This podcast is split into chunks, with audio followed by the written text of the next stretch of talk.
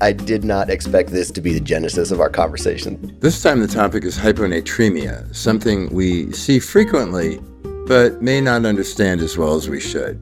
Most of the time, we're going to see this in the setting of malignancy, so specifically lung cancer or lymphoma. It is incomprehensible to come in with fatigue and only an hour later be told you're about to die. It's a crime that I can't believe we allowed to happen for so long. You know, sometimes it's working, sometimes it's not. It's kind of how you use it. To be continued. June wind. Light and wind are running over the headed grass, as though the hill had melted and now flowed. Right? Because of the wind. So you're looking at it, you got a big hill. Welcome to the EM Reviews and Perspectives. June Grass. 2022. The weather's beautiful outside, and I am so happy to be back with Jan Shoenberger. Jan, it's a great month. We got some great content. You ready? Swami, I'm super excited. And yes, welcome to summer, everyone. We're happy to be here. We're halfway through the year. We're in the sixth month of the year. So, so yeah, I'm super ready. It's a great month. Let's do it. Let's do this. Yeah, let's do it. Let's start with a case. And Jan, you've got a, a really interesting case for us to get into. The case. All right, Swami. So for you today, I have a 33 year old female. She's coming to the ED with severe abdominal pain as her chief complaint. She's coming in via EMS, and what you get over the radio is this is an undomiciled patient. She has substance abuse issues, and, and the paramedics know her pretty well. She's frequently intoxicated with meth. They've brought her in before. This time, however, things are a little different. She is noted to be very pregnant. According to what they know, she's had several pregnancies. They don't know the gestational age. She hasn't had a lot of prenatal care. She told the paramedics she thought she felt some fluid come out a couple days ago. And the paramedics also report over the radio that they think they see some fetal parts coming out. So at this point, the base station have given you this report, Swami. What are you thinking at this point? What do you want to prepare for? Let's be honest. The first thing I'm thinking is I'm going to look at the clock. Am I near the end of my shift? Can I go home and sign this one out? But probably not, because it never is that way. It's always it's coming in the middle of your shift or right at the beginning. So I'm going to have to address it. And I think a lot of what I'm going to want to know is what resources do I have? Do I have OB in house? Because if I do, I want them downstairs. Do I have NICU in house? Because if I do, I want them downstairs. And if not, then let me go over to the PZD. Let me get somebody from there. Let me get a baby warmer set up. Let me get everything ready for a delivery that is going to happen right now. Whether we wanted to or not, it is probably going to happen very quickly. So I'm going to prepare for that. And I want a couple of teams, Jan. I think this is one of the things that we make a mistake on. When we have the ability, we need a team to do delivery. We need a team to take care of the baby. We need a kind of a, a tandem unit to make sure that we're resuscitating both patients. So if I've got the bodies, I want to make two teams with a team leader for each, at least two teams. And then let me get a consultant or two on board if necessary. Absolutely. I mean, knowing what your resources are is absolutely key and where your equipment is. Like you mentioned, the baby warmer. Do you have a delivery pack? What kind of things do you have? And in some cases, I'm sure some of our listeners are thinking it would just be me. That is all I have is me. And that's going to be the case sometimes. So in this particular case, we called in a code OB, which in our hospital does bring down a lot of resources, which we were happy to see arrive. But before they actually got there, of course, the paramedics kind of roll through the door very quickly after the report was given. And you see this woman coming in, and she is screaming, screaming bloody murder. She is writhing in pain. And your plan, you were thinking, oh my God. I mean, I was hoping to kind of do a quick evaluation and hopefully kind of get her upstairs. But looking at her, I'm just not sure that's going to go so smoothly because she is just screaming in pain. Her vitals, she's got a heart rate of 130. Her blood pressure is reported to be 136 over 100. Her respiratory rate is 18, as recorded on the chart, and she's afebrile. And so you kind of take a quick look at her, and everything looks pretty normal in the sense that her airways, you know, kind of do your primary survey. Her airway is fine, her breathing is fine, but you note a big gravid abdomen, and she's a little tender as you touch it. And she's GCS 15. She seems to be with it, but she is screaming and screaming, and the nurse is already looking at you thinking, we got to do something. What kind of pain meds are you going to give her? Because she clearly needs something and she's not going to cooperate without kind of doing something about it. So, Dr. Swaminathan, what do you want to order? This is really important because we're not going to get that good exam. You know, is the patient having an abruption, right? We have to be really worried about that. It seems like it's a late trimester. Uh, she's got a history of methamphetamine use, which puts her at an increased risk. Is there a uterine rupture? There was a, a, report of fluid leakage a couple of days ago. And even though the patient's afebrile, she could have an infectious process going on. So we need to do a lot of evaluation to take care of the patient and to take care of the baby. And I think providing pain management is clearly going to be important. And we are kind of torn about what to give. I know I can give an opiate, but there's going to be some issues with that because there's some crossing of the placenta and we have to worry about that. I could give, maybe I could give ketamine. I don't know. I, I don't actually know how safe ketamine is in pregnancy. I think it's okay if I remember correctly, but I'll tell you, Jan, I don't remember the last time I gave ketamine to a woman who was pregnant. I do have nitrous in my shop, and I know a lot of places don't have that, but that probably would be the first thing I reach for. And back in March, we spoke with Dr. Alexis LaPietra about nitrous. And one of the things she pointed out is that this is safe in third trimester pregnancy. So I might grab the nitrous as my first line. And of course, thinking if this patient does have substance use issues, she might have some tolerance to opiates. So I'm not even sure how much I have to give for her that might then jeopardize the baby. I don't know. There's a lot of different things going on, but I think nitrous is the first thing that I would reach for. And knowing, of course, that most places don't have that, maybe ketamine, or I'm going to have to go with an opiate. I love the nitrous idea. I think that's a really good one. And you're right, a lot of places don't have it, but that would be a, a nice thing to do. You know, what's interesting in this scenario is that often when we're talking about what drugs to give someone who's pregnant, we're talking about the teratogenicity, we're talking about all of the, you know, fetal type of side effects that it might have. But, you know, when you're at this point where the fetus is about to be born, we're not really worried about any of that anymore, you know, in terms of the pregnancy class of drugs.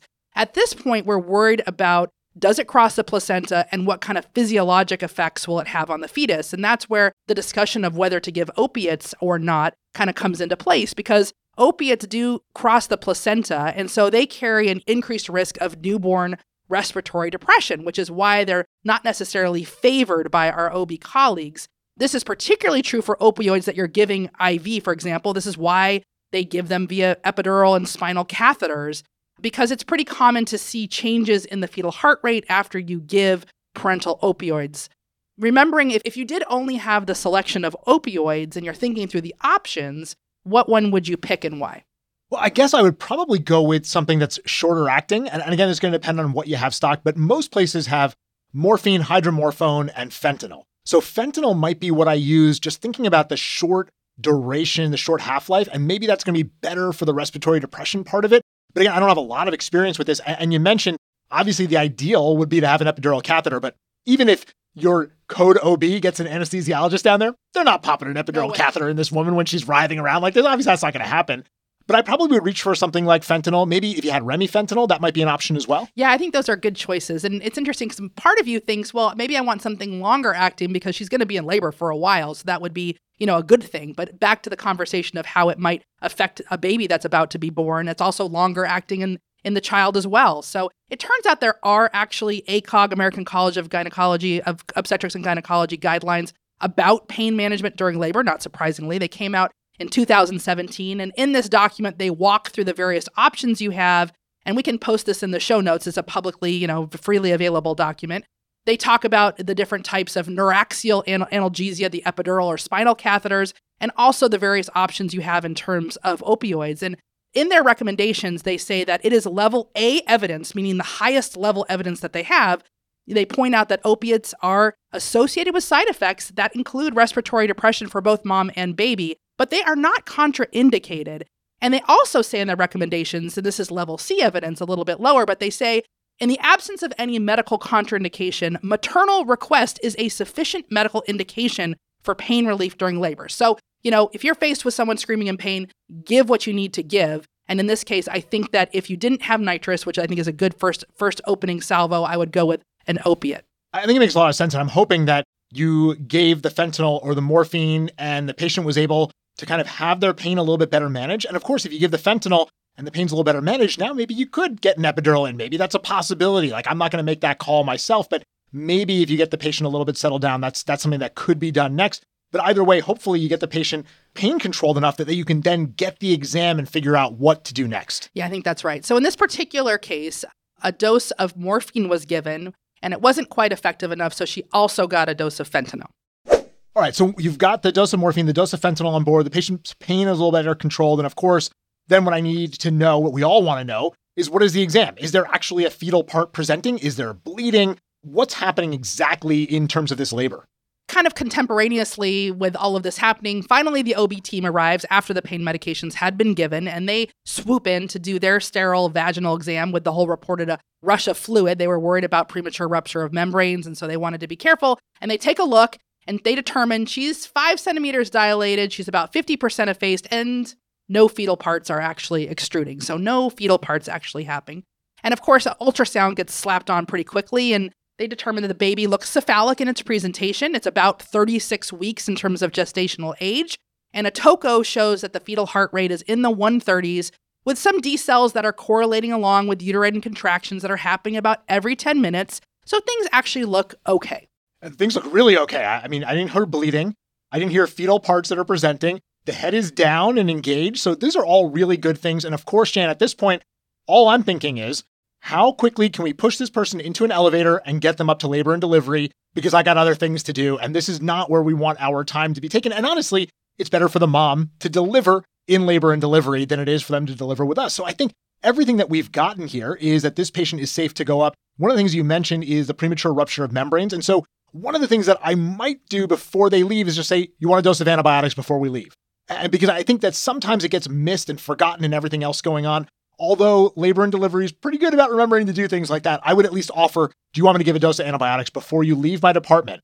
Making it very clear that the next step is I would like you to leave my department. Yes. And you know, OB, they want to get her out of there too. They'd rather go up to where they're comfortable doing things with all their toys and nurses they're used to. So they also want to expedite the care. And yes, a dose of antibiotics was hung before she left the department. So she goes up to OB. She delivers about 90 minutes after that point, and, and mom turns out to be in the hospital for a couple of days because she had chorioamnionitis from her prolonged rupture of membranes.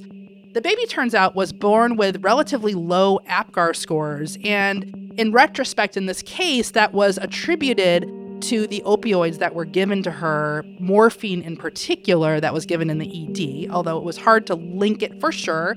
But that is one of the things about these opiates if you give them that they can have the babies can be born with low apgar scores. In this particular case it was. But the baby did fine. Baby went to nicu for some sepsis. Baby discharged day number six does well at all the well baby visits is unfortunately or fortunately in foster care but is uh, you know doing fine.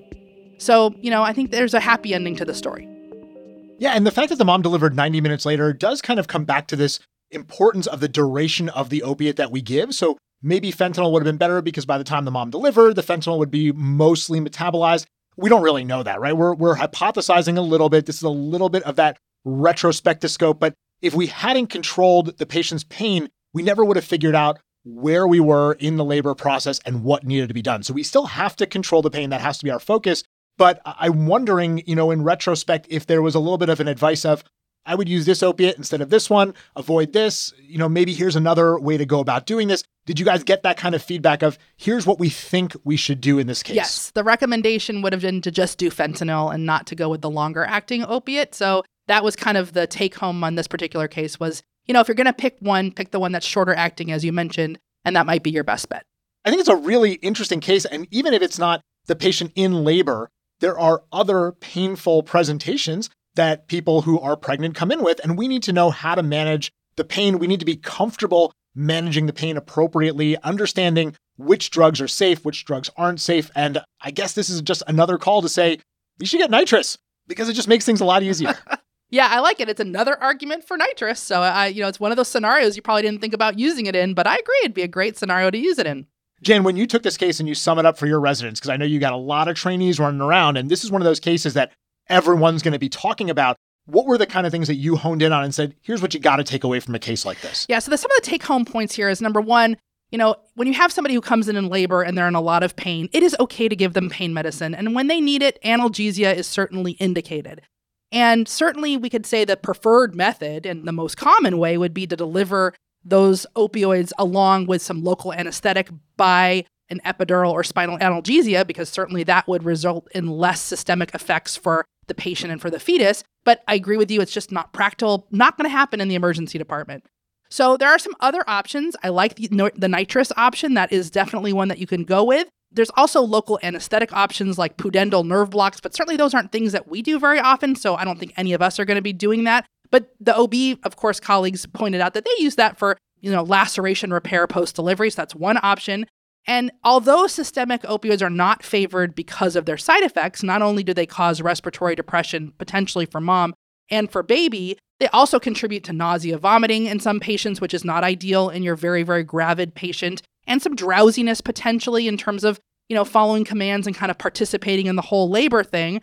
But that being said, they are okay to give. And if that is what you have, you should give it if they're in a lot of pain. If you have to pick one of the opioids, fentanyl is probably your best option. 50 to 100 micrograms would be a good starting dose, and then defer to OB after that. And I think if the patient was in a little bit more of a precipitous delivery where this was going to happen in your emergency department, just be ready for the fact that I gave an opiate and the baby might come out with respiratory depression and know kind of how to handle that, which I think we do know how to handle it, but sometimes we forget about what we should expect after we use a medication. So I think that's just something to have in the back of your head because this could have been a precipitous delivery, Jan. It sounded like it was going to be a precipitous delivery. Fortunately, you guys had time to stabilize the patient and get her off to the place she needs to go to have the safest delivery she can. Yeah, this would be a much longer segment if we had to t- also talk about precipitous delivery and all the things that could go wrong. Absolutely. Well, I still think there's a lot of really good things to take home in there. And now that we are finished with the case, we can kind of look at what we have lined up for the rest of the month.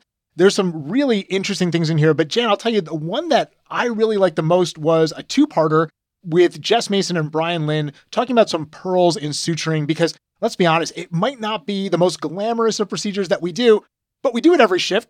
We probably do it multiple times every shift, and sometimes we take for granted that we can just do it, and Brian doesn't. Brian really focuses on how we can do it really well so that our repairs come out looking like a plastic surgeon did the work. So I was really happy to hear all these tips. Yeah, that was a really great practical segment. My favorite this month was Sean Nordt and Stuart Swadron talking about online suicide kits. This has become kind of a big deal that there's a lot of suicide advice happening online, which is really sad and depressing. And there are some toxicologic ramifications of that that we need to be aware of. So I thought it was an interesting talk. It's good for us to know what is going on out there and what to expect when we hear about these things. So I- am really glad, you know, Sean always seems like he knows what's going on uh, with the kids, with the little kiddos. Because Jan, I feel like sometimes we're a little bit disconnected from what the teens are doing, and it's good to hear Sean talk about these things so that we're a little bit more comfortable if they end up in our emergency departments. Yep, I think that's right.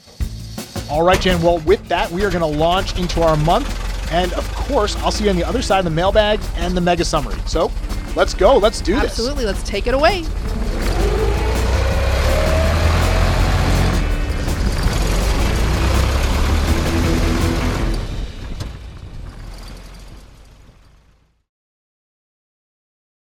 Rural Medicine Talks.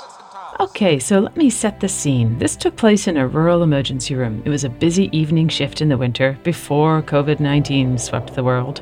There were lots of coughing babies in the emerge that night and an apparent urosepsis outbreak in the elders' home. Of course, her name's Katie B. This is a rural medicine case, and it's a little different. The electrolyte machine was down, the lab was short staffed, the ER was short one nurse already because they'd gone on a transfer. Things were under control, but only barely. And I remember thinking to myself, if something bonkers happens right now, we could be in trouble. Soon after that, of course, there came a call from the home care nurse stating that a patient they follow at home wasn't feeling well. She was feeling nauseated, tired, and weak. I usually do home care and will try to visit people at home if I can, but as I was working in the ER and as the nurse felt the patient needed evaluation, I asked them to bring the patient in. So an hour or so later, the patient arrived.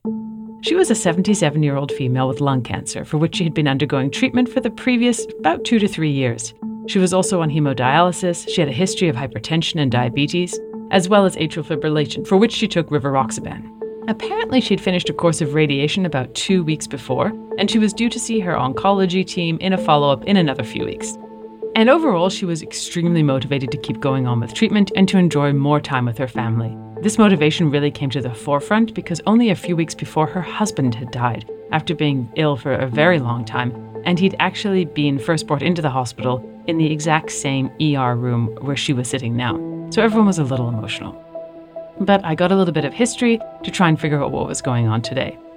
So it turned out that two days ago, she'd coughed up a little bit of blood when she woke up in the morning, but she didn't think that much about it. That had happened from time to time in the past few years. In fact, that's what had actually led her to being diagnosed in the first place. She hadn't coughed up a lot this time, and she felt totally fine otherwise, so she went on with her day. Later in the evening, though, she started to feel more tired and was starting to get nauseated. She never actually threw up, but she was pretty uncomfortable from the nausea. She denied any recent fever or chills, chest pain, headache, abdominal pain, urinary, or bowel symptoms. She did have some shortness of breath, but this wasn't new, and as I said, she did have an underlying diagnosis of lung cancer. She was definitely eating less and hadn't had a bowel movement in the previous few days, but she was certainly able to tolerate liquids for the most part. Okay, so you got an elderly lady, history of lung cancer, getting aggressive therapy, wants aggressive therapy, a little bit of hematemesis slash hemoptysis, and now feeling nauseated. Let's get to the exam. On exam, she looked tired, but otherwise she was pretty much the same as her usual self. Her blood pressure was 108 over 76, her heart rate was 92, she was afebrile, SATs were 94%, and her rest rate was 22, but this was her baseline. Her extremities were a wee bit cool, and she did have scant bowel sounds and some mild epigastric discomfort on palpation, but otherwise the exam was really unremarkable. She retched a few times when I was examining her, and she said she was very worried that she was going to throw up, but again, I never actually saw her vomit. So, what do I do now? We had this patient with advanced cancer who was nauseated and fatigued, and who, it turns out, had had a small amount of hemoptysis a few days prior. Cardy's about to give you her differential diagnosis, but uh, let's make this a little bit more interactive. What's your differential diagnosis? What do you think could be going on acutely in this patient with obviously a fairly complicated past medical history? I'll give you some time. What you doing now? Okay, uh, hear what uh, said, and uh, you can compare notes. My differential at this point was really pretty broad. I was thinking about early bowel obstruction from either a metastatic mass effect or perhaps her opioids, ACS, because she's certainly high risk, pancreatitis, and electrolyte issues from renal failure or maybe from a paraneoplastic syndrome. Now, given her overall condition, having active cancer and being on dialysis, I needed to clarify her level of care form before I could decide how to proceed. She had signed herself level of care 1, which in our institution means that she wanted everything possible to be tried in order to restore her life, prolong her life. But she had seen her oncologist a few times since that was signed, and because we didn't have copies of her recent appointment notes, I wasn't sure if her prognosis or wishes for her future had changed, so I double checked. I double checked, and she was still level 1, and after confirming that she was, I ordered a few fairly straightforward labs and an ECG. The ECG was really unremarkable, nothing alarming, no clear ischemic changes, and initial labs were pretty unremarkable as well. Her potassium was 5.7, but she was due for dialysis the next day, so that was pretty good, and lipase was normal. Her abdominal series x ray showed some gas, but there was no signs of obstruction or ileus. So, where did that leave me? Well, really no further forwards in terms of why she was tired and nauseated, but then, just as I was heading in to talk to her, a nurse came out of the room carrying a pile of very soiled bedclothing, accompanied by the distinct smell of melena. The nurse had already called her colleague for help, but clearly this patient just moved up the list in terms of people I was worried about in the ER at that time. The patient was now very pale and she looked sweaty and anxious. Her family were there and they were trying to get her dressed into a fresh gown. I noticed a fleck of blood on her chin at that point and asked if she had coughed again. She said, Oh, yeah, a few minutes before I had that huge bowel movement, I'd burped and coughed, and she wiped her mouth on a Kleenex. Apparently, she was about to check the Kleenex to see if there was blood in it when the melena overtook her and she was distracted by that. Her daughter then retrieved the Kleenex from the bedside table and opened it up, revealing a lot of bright red blood. And now I was really concerned. This anticoagulated patient with a history of lung cancer and recent radiation therapy in an area adjacent to her bronchus had coughed up a small amount of blood two days before, felt progressively weaker and nauseated since then, and now had melena with a recurrence of hemoptysis. This, as you would say, Mel, is no bueno. Well, I'm no doctor and my Spanish is limited, but I would have to agree. This is no bueno. Now, I was worried now that perhaps her primary lung lesion or radiation damage to the area had caused invasion or erosion near or into her great vessels, so I grabbed her chart and tried to find her recent CT report. If I was wrong on where her lesion was, then perhaps this was purely a GI source. That wouldn't be great, but it certainly seemed better than a potential airway vessel esophageal fistula situation. But before I could get to the report, the patient answered the question for me. Not with words, but with how she presented. She began coughing. Only a little bit at first, but then it turned into a coughing fit, and I noticed a few pink flecks landing on her hospital gown with each cough. And then the bleeding started. Blood began to pour out of her mouth. She was gagging on it. She was coughing and she was crying. And her family were terrified. And, if I'm being honest, I was pretty scared too. This was kind of my worst fear happening It seemed likely a fistula or erosion between the vessels and her GI tract and bronchial tree. And there was simply no way this lady was going to survive, given she was in a tiny remote hospital, which at that time only had six units of O negative blood in its blood bank, and many hours by plane from any specialized intervention. So I needed to tell her and her family this quickly, because she was dying. I explained the situation, and they actually accepted it more quickly than I would have anticipated. Given she was a level of care one when she arrived in the emergency room, and knowing her family and their desire for her to be kept going, I really thought it was going to take longer for them to process everything I was saying. And I certainly wouldn't have faulted them for doing so. It is incomprehensible to come in with fatigue and only an hour later be told you're about to die, particularly when you have survived so many other things in your life but the amount of blood she was losing was a glaring and stark visual cue for the reality of the situation. I explained that I wanted to use aggressive palliative measures, meaning, and I didn't use this terminology with them, but that I wanted to snow her as quickly as possible so she would be unaware of the process of hemorrhaging to death. They were all so, so sad, and she was clearly devastated, but she said, I wanted to be quick. I had already sent the nurses to gather as many dark towels and sheets as she could find. Surgical linens and dark towels or face cloth are my preferred equipment in these cases because they absorb blood effectively, and the color of the bright red blood is muted and not quite so horrifying for patients and visitors alike. Bright red blood on white sheets is a very stark image. In any home care patient for whom I fear a terminal hemorrhage, I like to plan ahead and have them keep dark sheets and towels at the bedside. But we hadn't even reached that stage with this patient, so it was all being done on the fly. I also called for some emesis basins lined with surgical cloths, and you use the cloths in the basin to absorb the blood and to dampen the sound of the blood pouring into the metal basin. Now, in our hospital, we have some pre written order sheets for patients at risk of terminal hemorrhage, and I asked that the meds for these be drawn up. We gave her 10 milligrams of morphine and 5 milligrams of midazolam and 0.4 milligrams of scopolamine every 10 minutes, and we did this twice, and at that point, she became unconscious. In the interval while waiting for the meds to work, she had vomited up at least 500 cc's of blood and had another significant episode of melena, and there was nothing to suggest that the bleeding was going to stop while she still had a blood pressure and a functioning heart. But she was able to quickly say goodbye to her family members, and then she fell asleep. We removed the IV and the monitor and cleaned her up and let her family sit with her as she took her last breaths. It was actually a lovely moment between her family members who all kept saying how grateful they were that they had come to the hospital with her, but you could also see that they were still in shock and would not realize what had really happened for many days to come. So, looking back on this case now, it reminded me of a few key factors.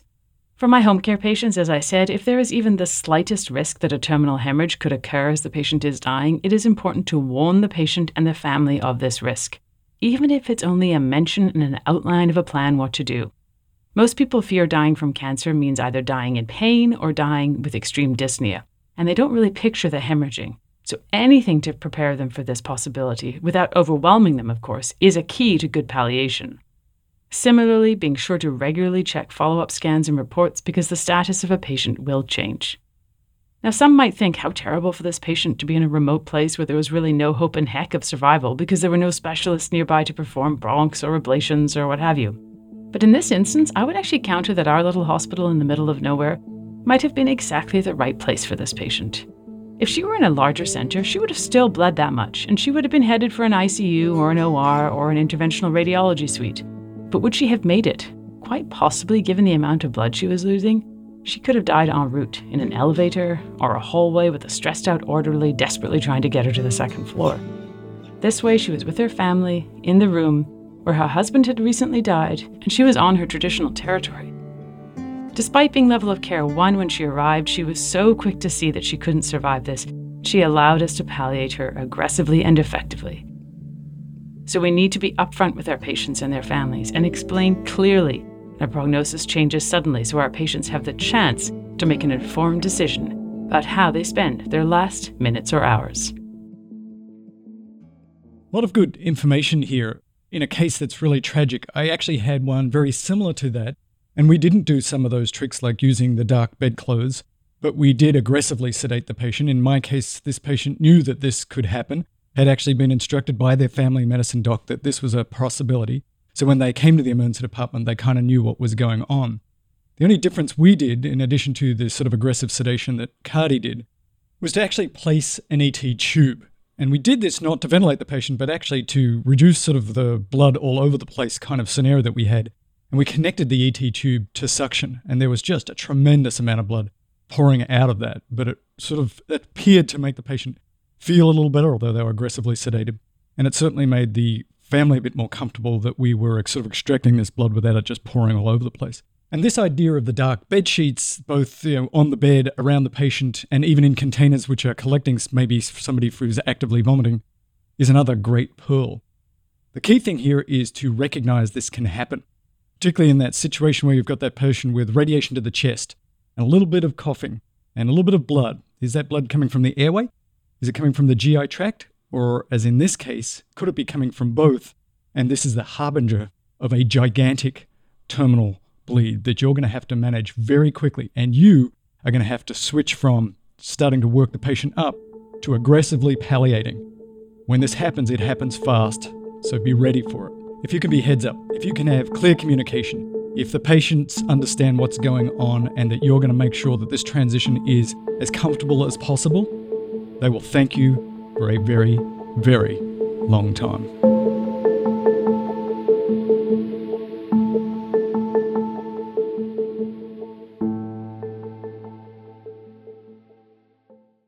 It's time again for The Devil's Advocate. Oh, I like that. That's good, Scott. We're keeping that one. The Devil's Advocate. With Scott Weingart. Hooah! This is Critical Care Mailbag, but these are segments prompted by you, Scott. Things that we said that you were like, well, I want to let add a little bit to this one. I, I got some thoughts on this. And Scott, for this piece, we've got three different things that you sent to us from the November episode that you wanted to get into. So I know you're ready, but I'm going to ask anyway. Are you ready? I am so ready. All right, let's hit this simple one first. Number one. And that's about lactate in body fluid. Back in November 2021, in the intro, Jan and I talked about a case of possible septic arthritis, about sending a lactate level on that synovial fluid to diagnose the septic joint. And you had some comments on how best to actually send that lactate to get those results. And I looked into this pretty extensively a few years ago when I saw a bunch of the literature on things like the synovial fluid. And the other real areas that people aren't doing it in, and you probably should be, is things like CSF. This is a much better marker than a lot of the other stuff for things like meningitis. And if you're looking for empyema, pH and lactate, but pH especially, and it's going to be the same answer, of that fluid you take out of the chest, it's really key to have. The best way to run these is on a blood gas analyzer. And it can be the point of care one you have in your ED, or it could be the one upstairs. Now, we got a lot of pushback from the, the stat lab upstairs saying, oh, this is not blood, we can't do that. And we actually spoke to the manufacturer, and at least for our machine, they're like, oh, we don't care what it sticks in there. Uh, you know, it's basically all the same fluid to us, and you know, it, it's it's a closed system. It's not touching any of the electronics differently, so it's fine. Now, you do want to figure this out ahead of time because otherwise there could be a big delay. And these delays are problematical because you actually want this test to be sent either on ice or run immediately if it's going to be done on a blood gas analyzer. So if they're like talking to their manager about whether this is okay or not, well, you're going to get very uh, inaccurate results. Now, you said, Swami, at your place that they didn't like this idea. No, they didn't. And they, they gave us exactly what you said. Oh, it's going to mess up the machine. It's going to mess up calibration. It's going to cause lots of different problems. That's what I've gotten from the last three hospitals labs that I've worked in. We were able to work it out in my prior place by doing exactly what you said, checking with the manufacturer, talking to the head of the lab, and kind of coming up with a with a system and approach and saying, yeah, this is totally safe to do. Let's just put it all in writing.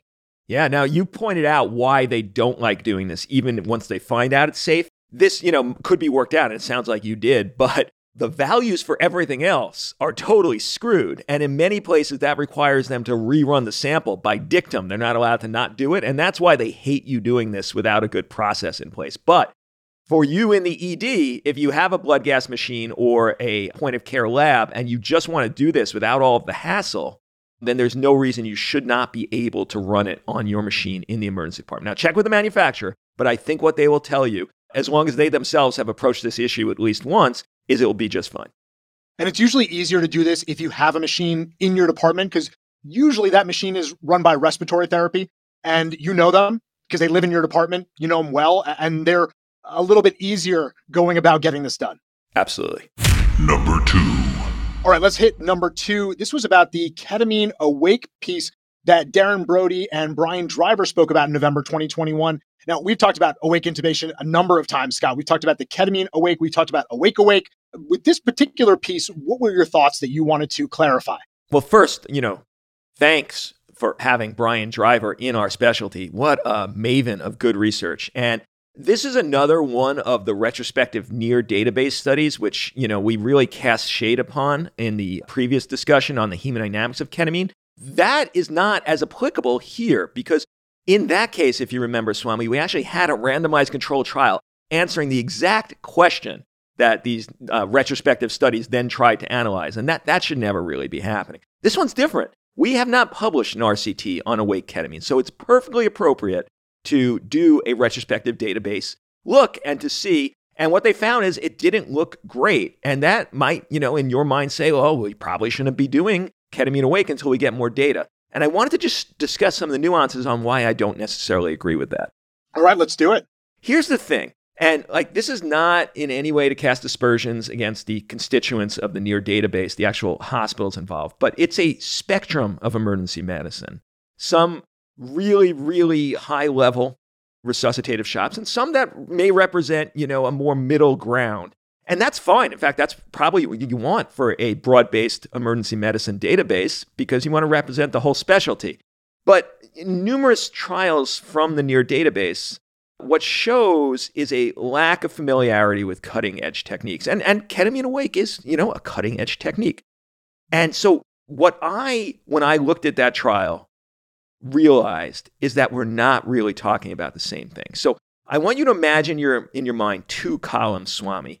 There's the patients that should get RSI and the patients who should get an awake intubation. And you ask me if we need any clarification to figure out who goes into which category. Yeah, well, let's let's clarify it a little bit. In emergency medicine and critical care at this stage of the game, there are many reasons you should be shunted to an awake category. There's the obvious ones, which we talk about, we teach all our residents about, you learned about when you were training with the anesthesiologist, which is anatomical difficulties. And in a patient who's a predicted difficult airway who's actually breathing, they probably should get an awake intubation. Then there's all the physiologic reasons, which we don't talk about as much, but are just as pertinent. Things like hypoxemia, metabolic acidosis, depending on your route to go, and hemodynamics all might shift you to this awake category. For pretty much everyone else, you should get RSI. So you have these two categories. And what you will find in that NEAR trial is that there were patients getting ketamine only for the awake, which is appropriate in my mind. And then there were people getting ketamine only who should have gotten RSI, which is grossly inappropriate and is often a marker of places that are either scared or not able to use paralytics. That's a problem. No one who is in the RSI category should be getting ketamine only because you're decreasing your first pass success rate, and there's an excellent chance you will have to fail that ketamine only to a paralytic. And this happened a ton in that trial is patients who were given ketamine alone, were then shunted to get a paralytic, like an insane percentage. I don't remember the exact number. That tells me they were not the patients who were categorized as should get an awake intubation. They were instead, in my mind, patients who clearly should have gotten an RSI who, for whatever reason, the docs involved said, let's see if we could do it first with ketamine. That is a very mixed bag of results and skill level to determine whether ketamine awake is appropriate or not. Now, you tell me if I have to disambiguate that, Swami. No, no, that totally makes sense. And, and, you know, we did discuss the sedative only approach, the ketamine only approach, just a couple months ago in April, and people should go back and check that out and listen to that at length of all of the different caveats and all the different qualifications for when you are reaching for that approach and not your typical RSI approach. I think that we have actually spent a good amount of time really sussing that out. Absolutely. Now, in the patients who shunt to the awake category, appropriate awake category, there's really two paths. Uh, well, actually, there's three. So let's put in the third one up front.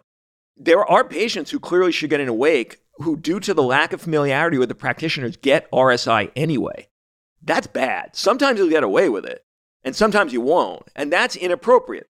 But If you go to the second option in that awake group, in many places not feasible, and that's why they default to RSI. And the second option is to do a perfectly topicalized awake intubation. Now, this requires a skill set, not a really hard to acquire skill set. It requires some equipment and medications. Those are a little tougher to get. But if you have these and you know what the hell you're doing, this is gorgeous because the patient has a perfect preservation of everything. They're completely awake. You could coax them into sticking a laryngoscope in the back of their throat and sticking a tube in.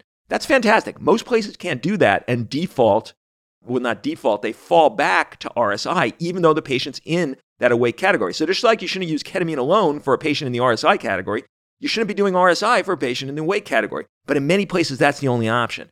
And what ketamine awake actually gives you is the third option in that awake column. So we have those three options laid out in front of us. We have to look at the patient in front of us and determine which of these options is viable, but also we have to look at our own skill set and say which one is viable based on the skills that I have, and then decide which way we're going to go down. And, and, I agree with you. I definitely lived for a very long time in the group of, well, an awake would be better, but I don't have that skill set, so I'm doing RSI. And it does not go nearly as well as I would have liked to think it would. Absolutely. Now, if you did a trial of just that awake column and compared those three groups, I think what you would find is that the ketamine clearly moves ahead of the other two in places that aren't perfectly set up for this topicalized awake intubation. And we are at, at my places perfectly set up for it. And there's still times I choose to use a ketamine awake. And it's because I don't feel, because of the patient's medical condition, that they will either tolerate or want to tolerate being coaxed through. Even though I could make them numb eventually, it takes a little while, it takes five minutes or so, and they might not have that time. But even in those situations, they are just not going to be happy with the gentle coaxing it's going to take. Ketamine awake, when you compare the patients who actually need an awake intubation, in my experience, which is, you know, the three most dangerous words in medicine, is a remarkably safe, remarkably effective technique. But it is a cutting edge technique. And so you really have to have a familiarity with the drug and a familiarity with the intubating conditions of ketamine because it is dramatically harder to intubate a patient with a ketamine awake than with an RSI. And it's in some ways harder than even a topicalized, fully cooperative patient. And if you don't know how to do that, and it requires a higher skill set than standard RSI laryngoscopy, if you don't know how to do that, then it's going to look bad and you will have the results of the NEAR retrospective look.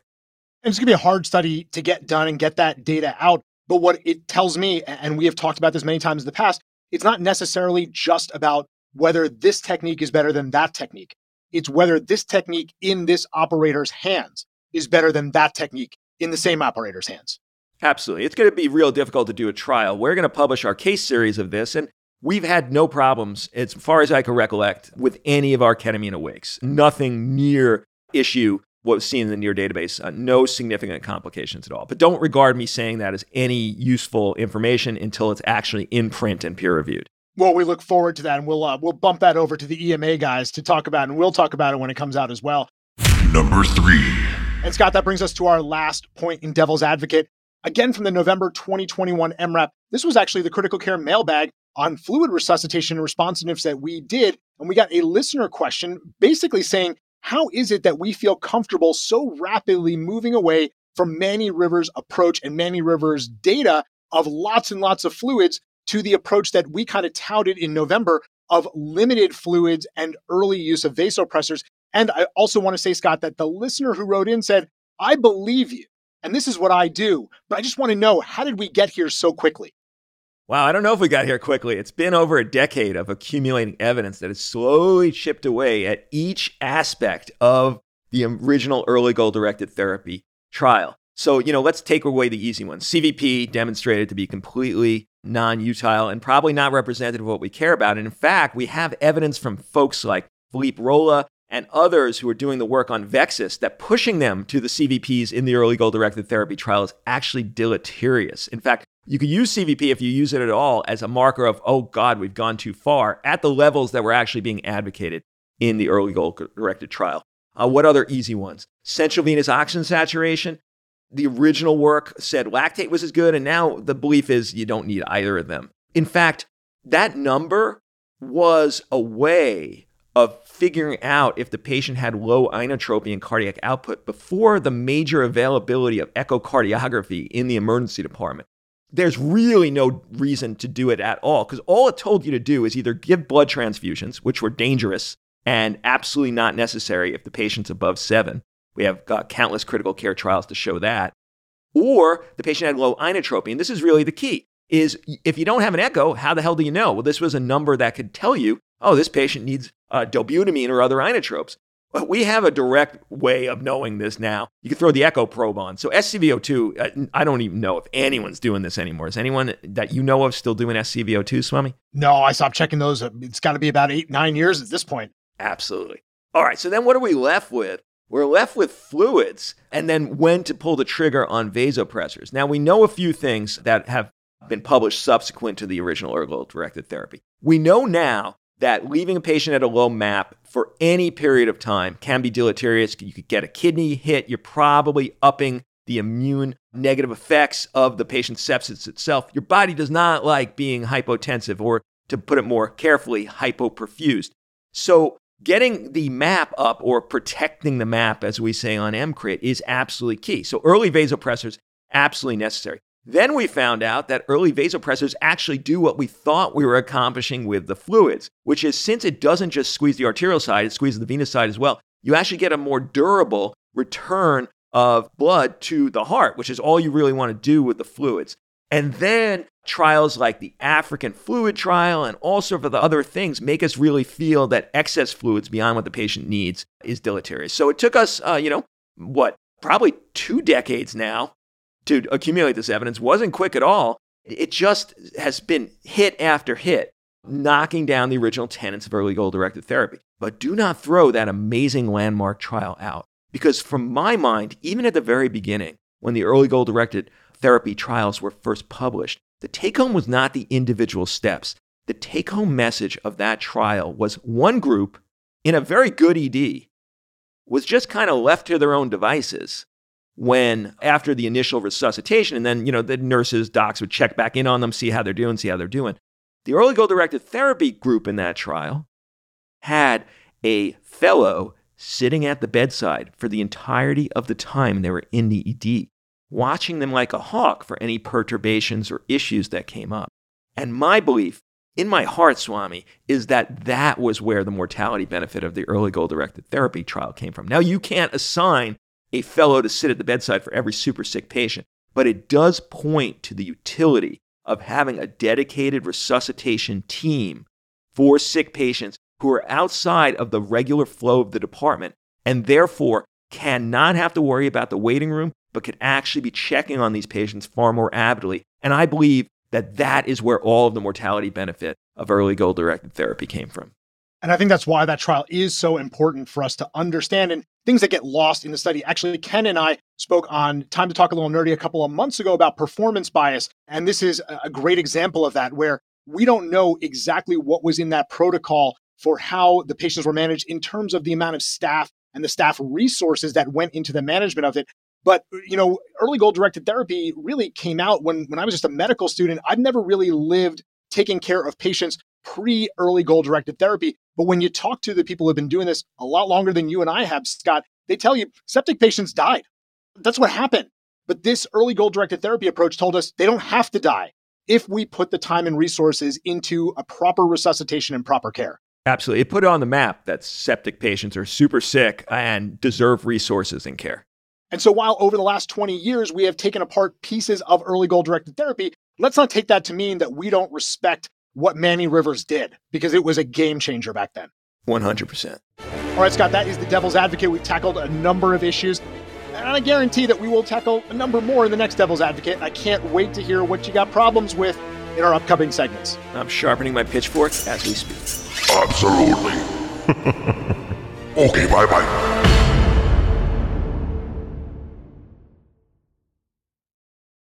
Because one board in toxicology was not enough, he got two. Put your hands together for Dr. Sean Nordt. Nordt. And Stuart Swadron. In toxicology sessions. Okay, Sean, so we're going to talk about the cheery topic of online suicide kits. Now, to be fair, as dour as this is, it's nothing new. There have been written formulae for taking one's life from time memorial. These have been, you know, biblical times, I'm sure. But what's so scary about this is the amplification of these deadly recipes on the internet. And and that that's really scary. That's the perfect word. Actually, it's amplification because yeah, books forever, methods forever, internet websites on how to do it, but stuff getting shipped to your house, right? So that's why we're seeing so much more of this. Wow. Okay, so we're going to talk about some of the latest and not greatest recipes that are uh, being touted as suicide kits online. Sodium nitrite. And first off, one of the, the most hits, as I understand it, is high dose sodium nitrite. What's going on here, Sean? So sodium nitrite's used for food processing, right? Of people who make sausage and food preservation. So it's really easy to get. So you can get this food grade, massive container of sodium nitrite. And unlike the other ones that we're talking about are actually making gases, this is a massive ingestion. And they're taking grams of this stuff. And what does sodium nitrite do? It causes methemoglobinemia. But this is not your grandma's methemoglobinemia. This is massive. I mean, you just see huge amounts. So, uh, just for context, usually when we see a case of this, the patient's blue. Maybe the methemoglobin level comes back at 10, 15, 20, 25. I've seen higher, but in these cases, we're talking like 75, 80%, right? You can't live like Yeah. that, right? It's like a functional massive anemia, right? That's what it is. So you're right. You know, people can be blue and asymptomatic. They can be blue and a little bit of dyspnea, but you're saying like 50%, 60%, and 70 is when we really start worrying that this is not compatible with life. And that's what we're seeing. And because they have a bunch sitting in their gut, it's prolonged methemoglobinemia. Okay, Sean. So we have this patient who's pretty critically ill. They're blue as a smurf, I imagine, hemoglobin, methemoglobin level in the 70s, 80s. How do we approach this? So, of course, this patient, you're going to intubate, right? You're going to resuscitate. But remember, oxygen doesn't change the cyanosis. And this is the person that you're going to have that O2 sat that's about 85%. This is one of the conditions where oxygen does not improve the cyanosis and doesn't improve the O2 sat, but it's going to be methylene blue. And you're going to give one to two milligrams per kilo IV push over a few minutes. With this patient, I'm going to give two milligrams per kilo, and you're probably going to have to repeat the dose. And Sean, I take it once we've secured the airway like we have, you did mention that, we can go ahead and put some activated charcoal down there? Yeah, remember, these are big ingestions. Who knows if it's going to do anything, but there's really little downside to giving them a dose one gram per kilo of activated charcoal. And so the other thing I have to ask you, Sean, is that I take it when we're using these nitrates in such high doses, we're going to also be dealing with some hemolysis in some patients, right? Potentially. So that's the thing we always worry about, even with straight methemoglobinemia and these oxidizing agents, is can they have hemolysis? I think if you're going to see hemolysis in a patient, it could potentially be here. So it's just something to look for. And so that's a tough situation. What do you do then? You you transfuse them? And in those cases, this is the role where exchange transfusion might be a treatment to consider. Carbon monoxide. Now let's talk about carbon monoxide. Now, I'm not talking about the carbon monoxide in the garage with the car exhaust, you know, your typical scenario. I'm talking about what's online, mixing two chemicals together to make carbon monoxide. Tell us about this. So what they do is they use formic acid with sulfuric acid. So these are two acids that are fairly easy to obtain. And what that does when they're put together is that generates carbon monoxide and water. And people will go into either a car, a closet, a bathroom, some small space, mix these together, and then generate carbon monoxide gas. Right. And I guess the smaller the space, the more concentrated the effect of the gas is going to be. That's why they go into these smaller spaces. So tell me, do these patients present any differently than the so called regular carbon monoxide poisoning? What else is special about them? Yeah, yes and no. From a carbon monoxide standpoint, no, right? Carbon monoxide is carbon monoxide. So if you think about methylene chloride, right? Once it's in the body, it's carbon monoxide. But what is different is because, of course, these are strong acids, so they can get thermal burns. But the other thing, particularly the formic acid, is very volatile, and they can get lung injury from the acid fumes alone. Ah, okay, that makes sense. So I take it, Sean, that in these patients, you would end up seeing some delayed stuff like ARDS that you wouldn't normally see in the carbon monoxide poisoning, for example. That's exactly right, from that volatile acid causing damage to the lungs. All right, so just to recap, then, I guess the treatment for carbon monoxide would be as usual with your usual thresholds, but you also have these additional elements. Yeah, so you're going to use high flow oxygen. There might be a role for hyperbaric from the carbon monoxide standpoint, but remember, these are caustic exposures. So you want to decon the patient, you want to fully expose them, you want to protect you and your staff. And then, of course, we have to worry about those delayed lung injuries from the volatile acid fumes. Hydrogen sulfide. All right, Sean, let's move this up a notch in terms of gruesome. Let's talk about a similar situation where you can combine two chemicals in a closed space, but also take out family members and EMS providers that try to help. Let's talk about hydrogen sulfide. How is that made? Yeah, so this is particularly scary. And what they'll do is they use an acid, and the most easily found acid in the house is toilet bowl cleaner. This is very strong hydrochloric acid. And then you just need some sort of sulfur source. So this was first described in Japan, and they use bath salts, not the drug of abuse bath salts, but lime sulfur. People have used Selsun shampoo, selenium sulfide shampoo, pesticides, fungicides, anything that has sulfur. When you put this together, the acid and the sulfur, you get hydrogen sulfide knockdown gas.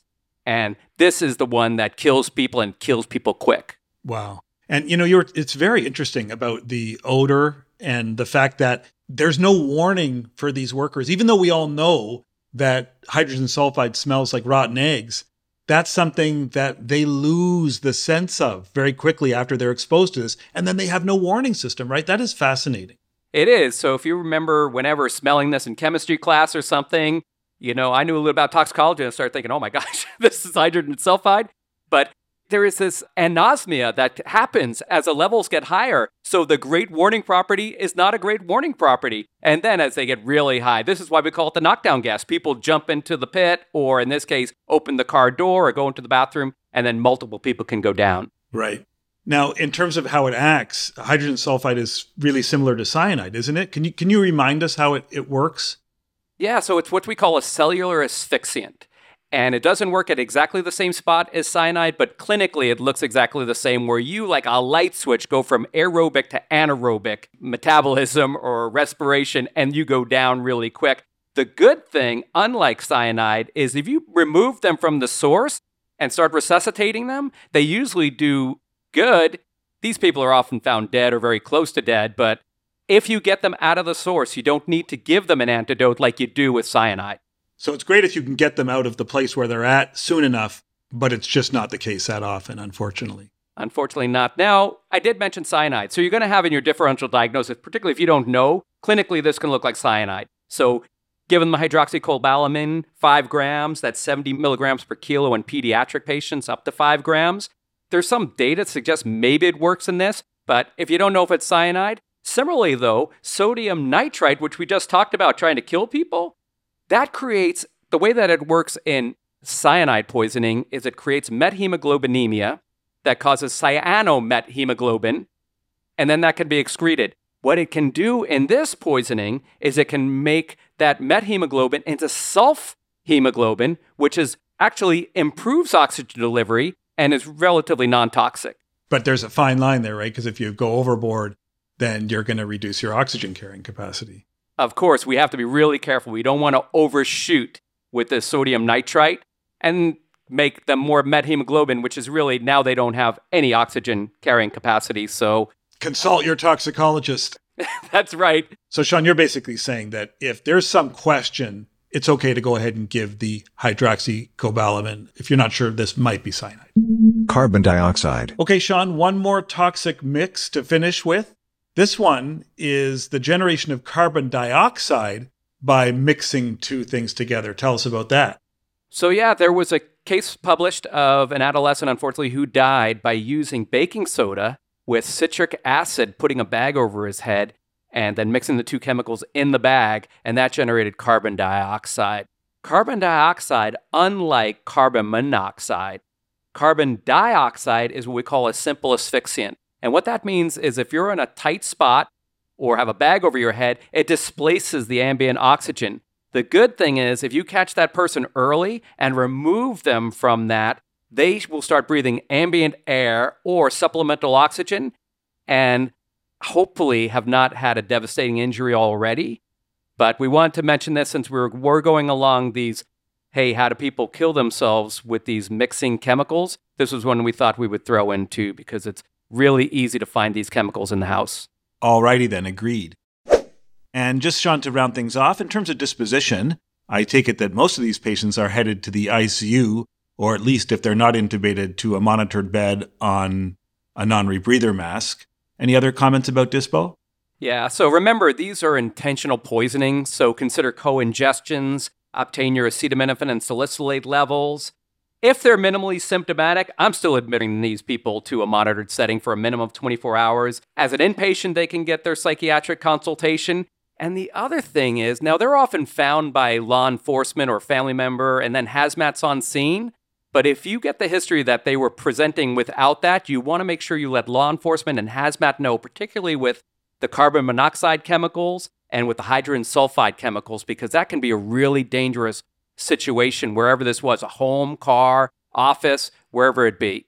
All right, that's an excellent, excellent point. You can save some extra lives on top of the one that you've just dealt with in your resus bay. Love it, Sean.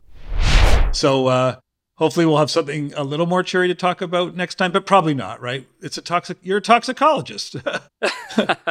nah, well, well, I don't think we could get much more grim than this one. So uh, nothing but going looking up from now on. Okay. All right, my friend. Thank you so much. All right. Thank you, sir. Summary.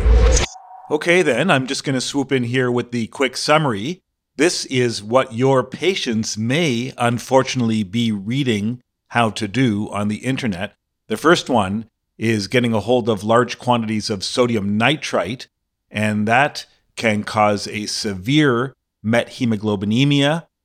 These patients also have severe respiratory distress and tachypnea, acidemia, they can seize, and so generally they're intubated and treated with a high end dose of methylene blue.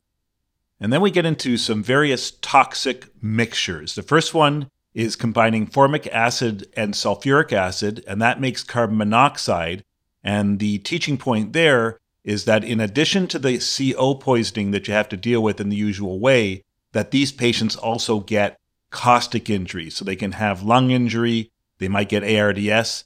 The staff need protection with PPE to make sure that they don't get exposed. And so that's the twist there. The scariest mix that we talked about was when people combine any type of acid like toilet bowl cleaner with a sulfur containing agent and there's many many of those even shampoos and that creates hydrogen sulfide gas which is really bad. That's knockdown gas and it can kill rescuers and family members unfortunately. And the treatment for that is to essentially remove the person from the exposure and give them maximal oxygen and the last deadly combination that we talked about is, in my mind, actually even scarier still because it's so simple and it just involves making carbon dioxide, which is really just a simple asphyxiant, from simple agents like citric acid and baking soda and covering your head with a bag or something. And uh, treatment for that also involves removing the patient from the source and administering high flow oxygen.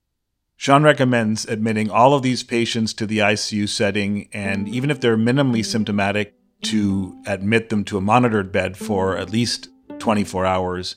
A site consult's obviously important, as is a hazmat assessment of the home or the place where this happened, because it could affect other people.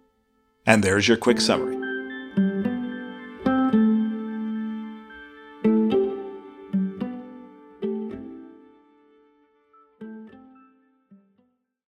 Recently got a request to do a segment on superior vena cava syndrome. Not a topic we've discussed on EM:RAP in the past, but we do have a CorePendium chapter on it. So instead of doing the research myself, I've got our editor for that section, Dr. Tarlan Hedayati, on to talk about this. And Tarlan is the chair of the Division of Education at Cook County in Chicago. Tarlan is all over the place in terms of lecturing both across the country as well as internationally. And Tarlan, it's great to have you on the audio part of this program because I feel like CorePendium's really been hogging you up. It's great to be here, Swami. I'm happy to give my time to CorePendium and you. All right, well, let's get into this. SVC syndrome, I'll be honest, I think I've only seen a couple of cases. Let me change that. I think I've only caught a couple of cases in the emergency department. Who knows if I've missed this before? Let's start basic. What exactly is SVC syndrome? If you think about the SVC, the superior vena cava, it's formed by the right and the left brachiocephalic veins, and those drain the upper extremities, the head and the neck. And SVC syndrome is basically an obstruction of that superior vena, vena cava. And it can happen either because of some kind of internal or intraluminal pathology, like a thrombus, or let's say a tumor is invading the vessel, or it can be extraluminal compression. So maybe there's a mass that's pushing on the vessel. Most of the time, we're going to see this in the setting of malignancy, so specifically lung cancer or lymphoma. There are some other things to be aware of, though. So, with the rise of the implantable devices like pacemakers and ICDs, which is, you know, my absolute favorite thing to talk about, one of the consequences of these devices is because they have those leads that travel through the superior vena cava into that right atrium, you can develop thrombus along those leads, and then that can manifest as superior vena cava syndrome. Fortunately, it's pretty rare in in that setting. Patients who have ports, or if they have you know lines for chemotherapy or long term infusions, they're at risk for developing uh, SVC syndrome. And then lastly, the end stage renal disease patients. So patients who have either an IJ or a subclavian, so a high line, are at risk for SVC syndrome. I think it's good to clarify that thrombus accumulating on the device that we've been put in place because I think we often think about these in cancer patients, and that's where I typically think about this disease. How do these patients actually present? What are we supposed to be looking for? What should we be looking for in those presentations that maybe pushes us towards SVC syndrome?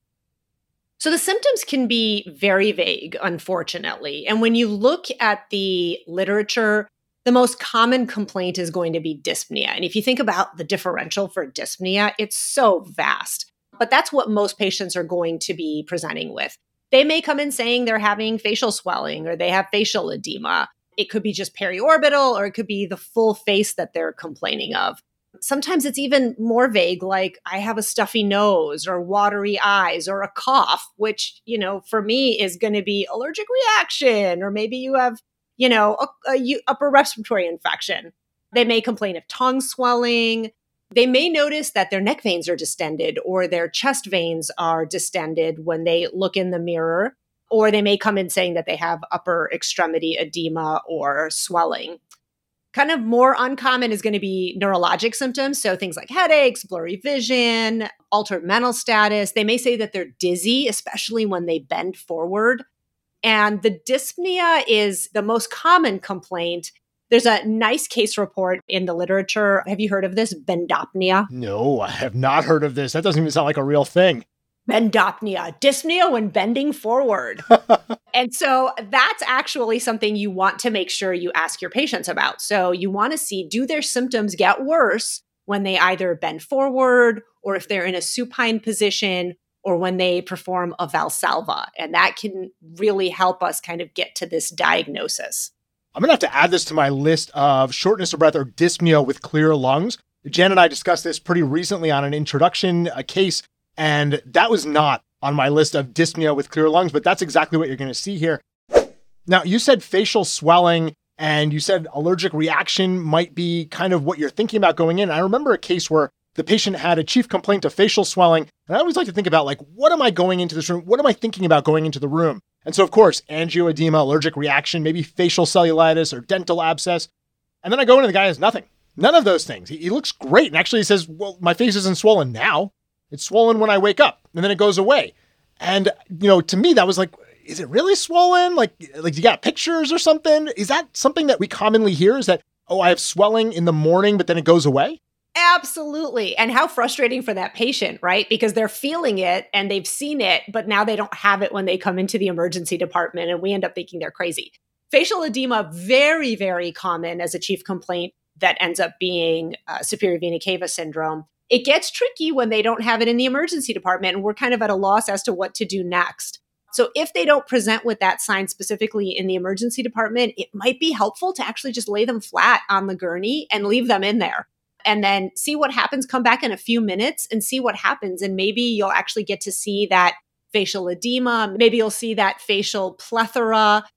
And that might help make that diagnosis. But just because they don't have it in the emergency department, at that moment doesn't mean that they're completely crazy. So you have fairly non-specific symptoms that can be a little bit all over the place. The physical exam might be fairly benign when you see them. You just gave us a maneuver that we can do to help. Are there other physical exam findings that might push us towards this as well? Yeah, so in addition to looking for the facial edema, you're looking for, you know, JVD or the distended uh, neck veins, the distended chest veins. So make sure you've like fully undressed the patient and you're you're taking a look at them. It's so easy when somebody comes in with just a facial complaint and then we end up not undressing them. So just make sure you fully undress them and look at everything. One interesting finding in the literature, and there's a host of online videos that demonstrate this, is something called Pemberton sign. And so this is where you ask the patient to raise their arms and you basically stand there and watch them become short of breath in front of you and their face is going to become plethoric and it's going to happen very quickly. They're not going to be able to maintain that position for very long because of that discomfort. The good news in terms of SVC is that it rarely causes hemodynamic compromise. So you're not going to get a patient who's going to come in dyspneic and hypotensive and unstable. The severity of their symptoms is going to depend on their ability and opportunity to develop collaterals. So, if the SVC occludes acutely, you're going to see immediate signs and symptoms that are on the order of hours or days. And that's what they're going to kind of tell you in the emergency department. If it's subacute and more insidious, then they've had an opportunity to create those collaterals. So the symptoms may be mild and may have been ongoing for weeks, which unfortunately in the emergency department, and we know this, when somebody comes in and tells you something has been going on for a longer period of time, we may be more likely to dismiss it because we're always looking for those acute findings. But this is the one where, you know, dyspnea or facial swelling or upper extremity swelling that's kind of been gradual and going on for weeks or even months, you need to make sure you pay attention to this specific diagnosis. So, most of the time, the obstruction is going to happen slowly, and they're going to have an opportunity to create that collateral flow. So they're not going to come in looking acutely ill. Let's say that I take the patient seriously. They tell me about this facial swelling only when they wake up in the morning. I'm like, okay, you look great now, but but I'm going to take it seriously. I'm going to think about SVC syndrome. And the couple that I've seen, Tarlan, were older and had some other risk factors for malignancy, which kind of pushed me down that route. Like I said, I've never seen one that was associated with a device or one of these devices that we've placed. So I've got this patient in front of me where I'm thinking about it. What do I do in terms of diagnosis? Do I start with an x ray? Is that helpful? Do I go to ultrasound? Do I go to CT? Do I just punt it and admit them and let them get an MRI later? What is the diagnostic modality we should be pursuing in the ED? An initial chest x ray, it seems like everybody gets that in the emergency department, and it can actually be pretty helpful in this diagnosis. 80% of cases are going to have something on that chest x ray, whether it's mediastinal widening or some abnormal contour of the mediastinum, you'll get a clue on that initial chest x ray. And if you don't, and you're suspecting this diagnosis, then the next thing you're going to want to go to is CT with IV contrast. And even if you do see something on the chest x ray, you're going to want to escalate and try to delineate on a CT with IV contrast as to what you're actually looking at with the CT, you're looking for things like masses that could be compressing, whether it's something in the lung, whether it's a lymphoma with, you know, adenopathy that's compressing that vessel. Sometimes you can see the thrombus acutely, or at least you'll see that there's a filling defect in the vessel. If anything's eroding into the vessel, that'll be helpful. And you'll also be able to delineate the collateral flow on that CT with IV contrast if you've got that patient where they have a device in place, so they've got a hemodialysis catheter, they've got an AICD in place, and you're worried about thrombus, do you need to pursue a venous phase on that CT scan? Is a typical CT with IV contrast going to be enough? And I guess if it's in the venous side, could I just get an ultrasound and make this diagnosis? So, ultrasound, you know, in the emergency department is going to be great for initially ruling out the other stuff. So, we're going to be ruling out is there a thrombus in one of the vessels um, leading up to the arm. But in terms of actually being able to visualize on ultrasound the SVC, that's going to be relatively challenging. If you take a look at those neck veins on ultrasound, you'll certainly see the distended jugular vein, and you may actually see kind of like this strange flow through the distended jugular vein, and that might help kind of lead to the diagnosis. But in terms of trying to nail this and identify what the underlying cause is, CT is the way you're going to want to go. Now, CT becomes challenging in patients with devices because we end up getting all this artifact with it, but ultimately, that's really the initial modality we have available in the emergency department. I get the patient the CT scan. We find this, you know, my radiologist calls me and says, hey, this guy's got SVC syndrome, either from a thrombus or the more likely situation that I've seen, the mass that's growing into that vessel or compressing the vessel. Obviously, I'm going to get some consultants on the phone. I'm going to call cardiothoracic surgery, maybe cardiology, depending on where this thing lies. But the definitive management is obviously outside of the scope of our practice. I'm not going to go in and remove this thing. I'm going to admit the patient. But while we are waiting for that patient to get a bed, to get definitive management, are there things that could develop in the emergency department that we need to be worried about? Or are these patients going to be relatively stable as long as I tell them, you know, you can't lie flat?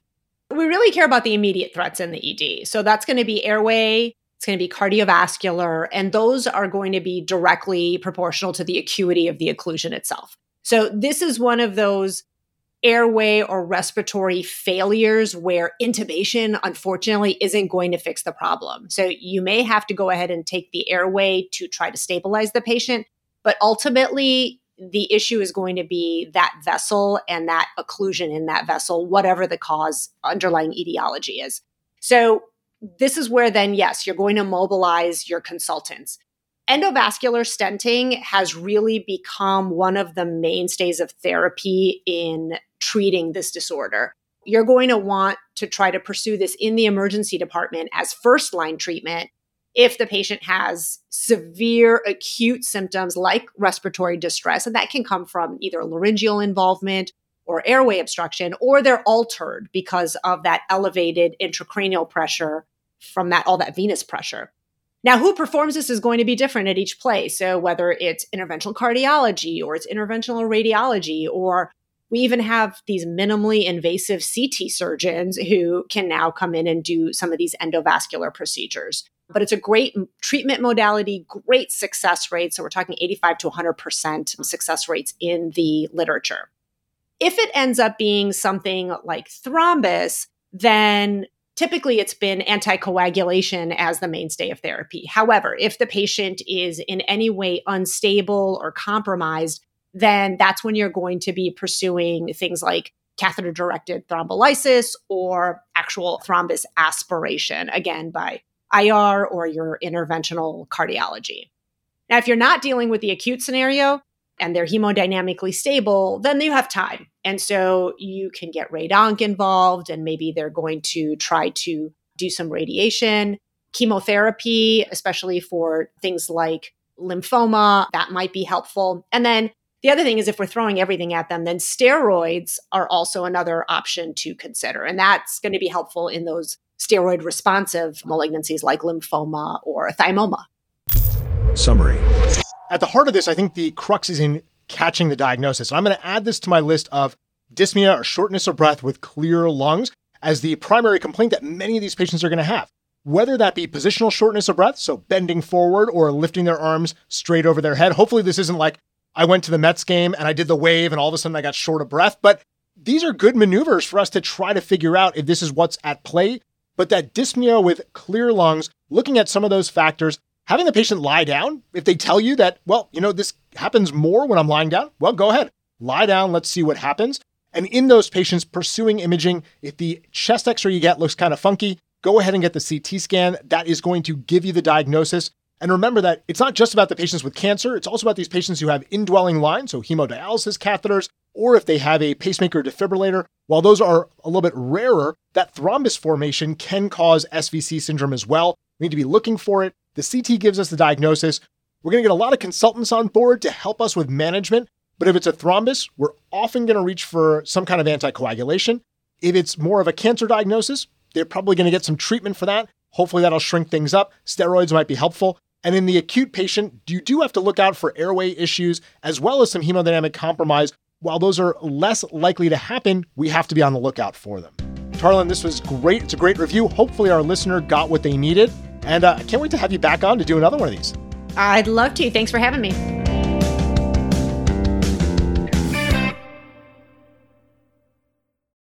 Hey guys, this is Dave Glaser from Denver, hoping to fuss at you once again. I want to fuss. Al and Rick can rant. What's the fuss? Maybe I'll just fuss. Don't fuss with me. This time the topic is hyponatremia, something we see frequently but may not understand as well as we should. Let's start with a case. The case. A 64 year old man is brought into the ED by his daughter. Lots of vague complaints. He's not eating well, not acting himself. The daughter found him today wearing his shirt inside out.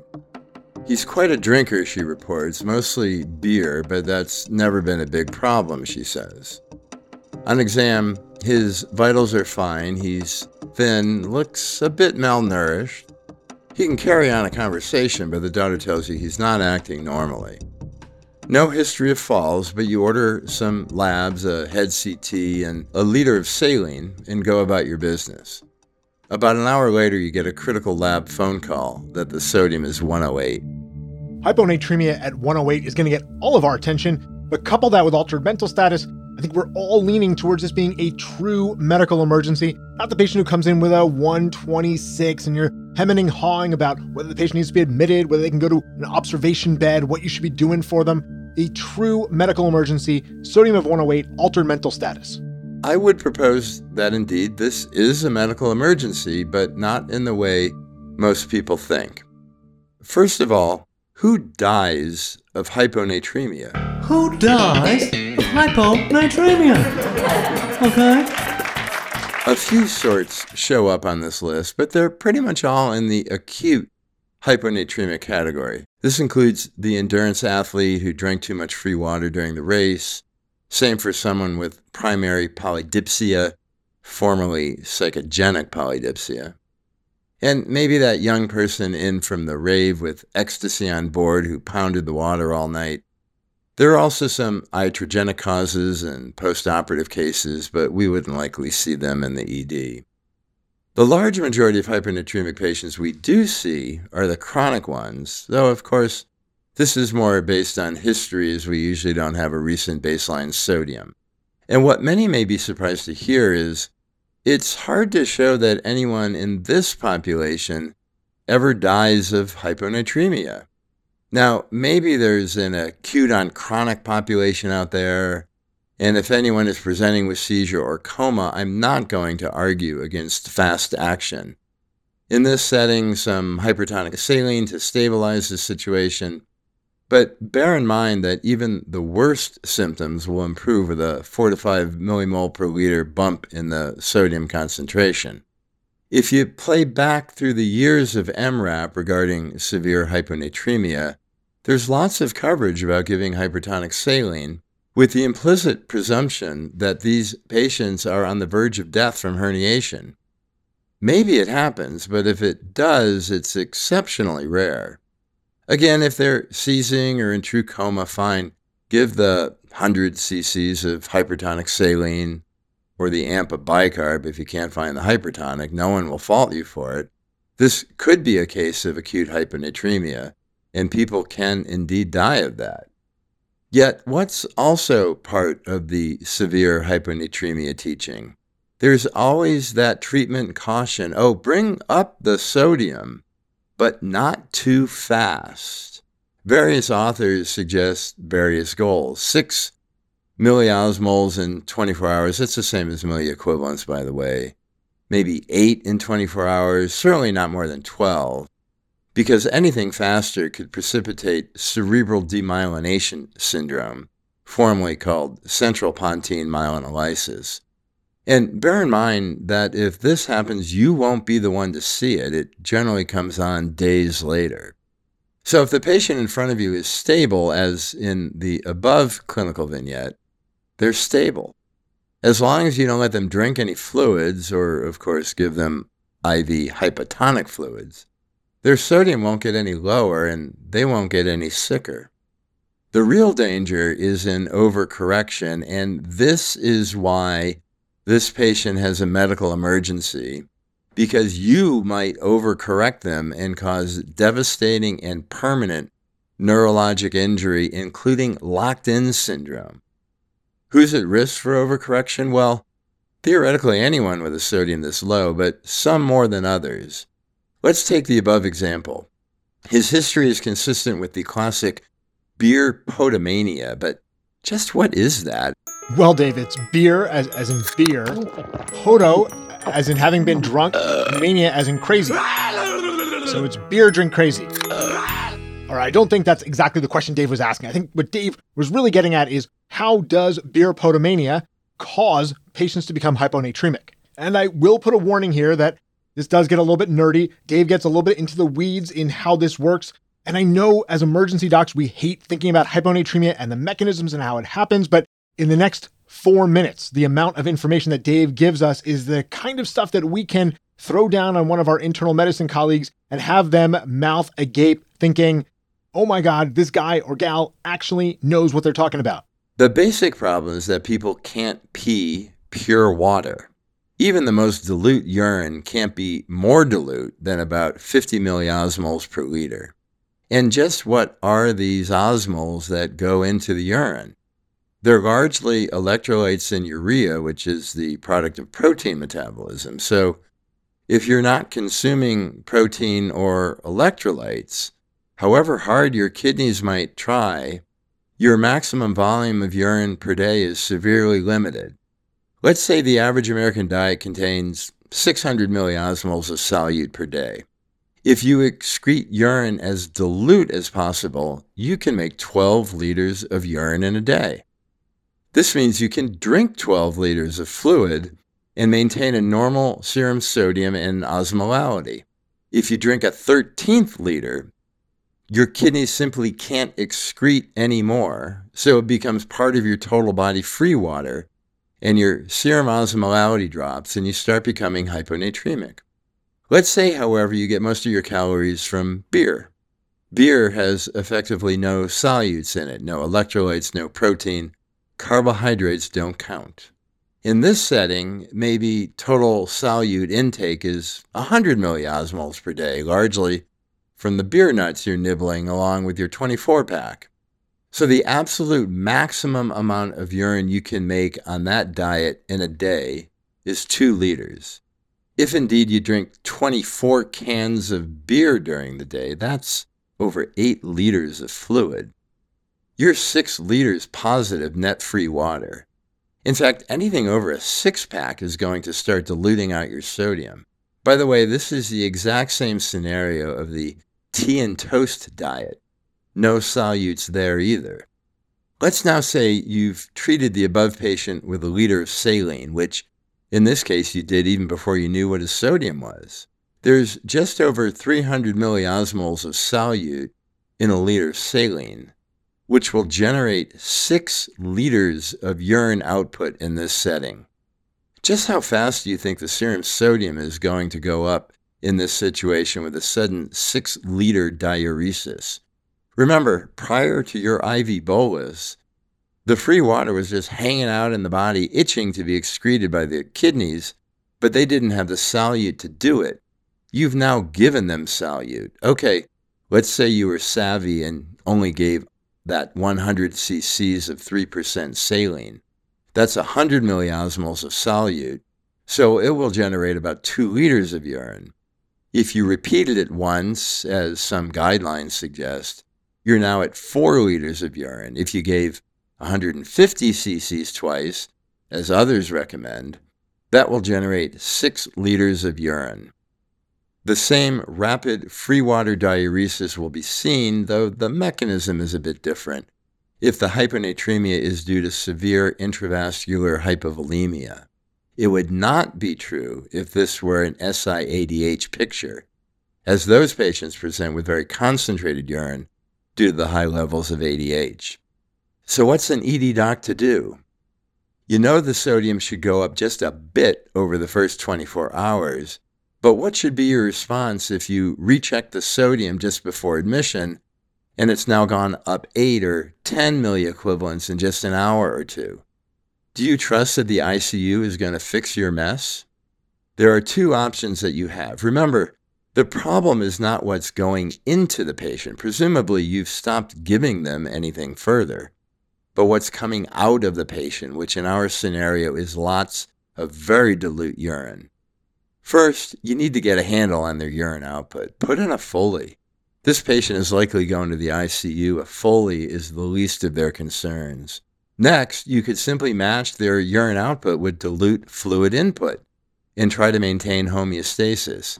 They just peed six liters of dilute urine, give them back six liters of D5W. As you might imagine, though, this will be hard to do.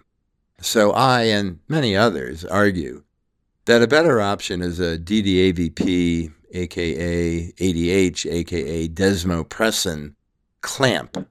Turn the damn urine output off, and then they simply can't precipitously raise their serum sodium and osmolality. Remember, it's really the osmolality you care about. The sodium concentration is merely a surrogate marker for this. It's simple. Just give some DDAVP. Doses range from 1 to 4 mics initially, sub Q or IV. I don't see any reason not to go high here. The goal is to effectively turn off urine output. Remember, what this does is to concentrate the urine. So it might take a 50 milliosmol per liter urine and turn it into a 1200 milliosmol per liter concentration. This means that the 6 liter diuresis that could follow your liter of IV saline will turn into 250 cc's instead. The serum sodium is unlikely to change much if you're not pouring out liters of dilute urine. Does this sound too internal medicine beyond your scope of practice? Well, remember, you started with a patient who was brought in because he'd put his shirt on backwards. How does ending up in a locked in syndrome sound as a direct result of your management? And there's no need to wait for scary sodium numbers to tick up in the results review column. Remember, this is a stable patient. The medical emergency is to not correct them too fast. Give the DDAVP as soon as you've hit that initial 4 to 5 millimole per liter rise in the serum sodium or as soon as the rapid diuresis starts. So drop the Foley at the beginning and pay attention to the output. If the initial urine concentration is high, you can get this off the specific gravity or an actual urine osmolality. You likely have an SIADH situation and won't have to head down this path. I really can't think of an analogous situation in medicine. Someone presents with a dramatic physiologic derangement and the goal isn't so much to fix it as to fix it slowly. Again, the correction is the medical emergency, not the initial sodium of 108. First, do no harm, everyone. Control the rise. Thanks, guys. Take care. No fuss, no muss. Well, I get to talk about one of my favorite subjects today, which is laceration repair. And I have one of my favorite people ever to talk about this subject, and that's Dr. Brian Lin. He's an attending physician at Kaiser Permanente San Francisco and also has his academic title through UCSF. And now, the Wound Warrior, the Suturing Samurai, the Laceration Legend, Brian Lin. LacerationRepair.com. Brian, I'm a big fan of yours, as you know, and I love your website, lacerationrepair.com. I find so many answers to so many of my questions, so thank you for all the great work that you do there. Thank you. I'm a big fan of yours also, and I love watching your videos too. And I think it's crazy that you and I have never recorded anything together until now. It's a crime that I can't believe we allowed to happen for so long. Prepare to pay for your crimes. Now, you have a couple recent blog posts that we're going to focus on today, all about common suturing errors. And it's really a deep dive into some of the micro skills that are part of suturing. So, when you suture, you may not really even think twice about this, but there's all these subcomponent tasks. The way that you hold a piece of equipment, the way that you manipulate tissue, exactly how are you moving your hands or tying a knot, for example.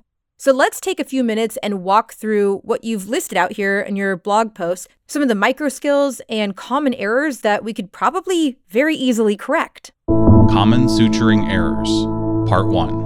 When it comes to suture selection, it's really hard to not use the brand name, but we're going to try to use the generic name when possible. So the one you're going to hear us mention is polygalactin. And just so you know what brands to associate that with, that's Vicryl, Polysorb, Petcryl, Unisynth, and others, I'm sure. Common error 1 choosing the wrong suture for the task. One error that I see made very commonly is you walk up and you see a resident suturing, closing the skin using something like Vicryl. Polygalactin. When that happens, we've got to stop, remove the sutures, redo them, and have a discussion. Yeah, it definitely happens. You know, I've been teaching a lot of suturing workshops to sub interns recently, and I inevitably, a lot of them, when given the option of a lot of different sutures, it's confusing and they don't know where to go first. And inevitably, you'll have some of your novice learners who are using the wrong suture for a given indication, like Prolene for a deep dermal, Polypropylene. or using a Vicryl suture to do a running percutaneous. I've personally especially noted a tendency for beginners to want to use Vicryl liberally for epidermal closure, and it's probably not accidental. Vicryl sutures are really pliable because they're multi-filament braided sutures, so they're really easy to handle, much easier to handle off the bat than nylon. Again, Vicryl, that's polygalactin. I'm always certain to point out to learners the right suture to use. While it's not a big deal if you're practicing in a workshop, learners have to understand that a non absorbable suture wouldn't be appropriate to place in a buried fashion because it can't be removed, and it's likely going to cause localized inflammation and possibly infection. Whereas an absorbable suture wouldn't be appropriate really for an epidermal closure. There's going to be a higher risk of dehiscence, and these sutures have less tensile strength compared with nylon or prolene. Polypropylene. Now, of course, all this holds true for suturing 101, but for suturing 102, you can point out that there are specially made absorbable sutures that can be used for epidermal closure. For example, a fast absorbing plain gut absorbs in 5 to 7 days and can be a good choice for the face, and Vicryl Rapide absorbs in about 10 days and can be a good choice for the trunk or extremities. But generally, the reason you're going to avoid regular plain gut and regular Vicryl for the skin is that they just don't absorb fast enough to be a good choice. Regular gut takes about 8 to 9 days, Vicryl can take weeks.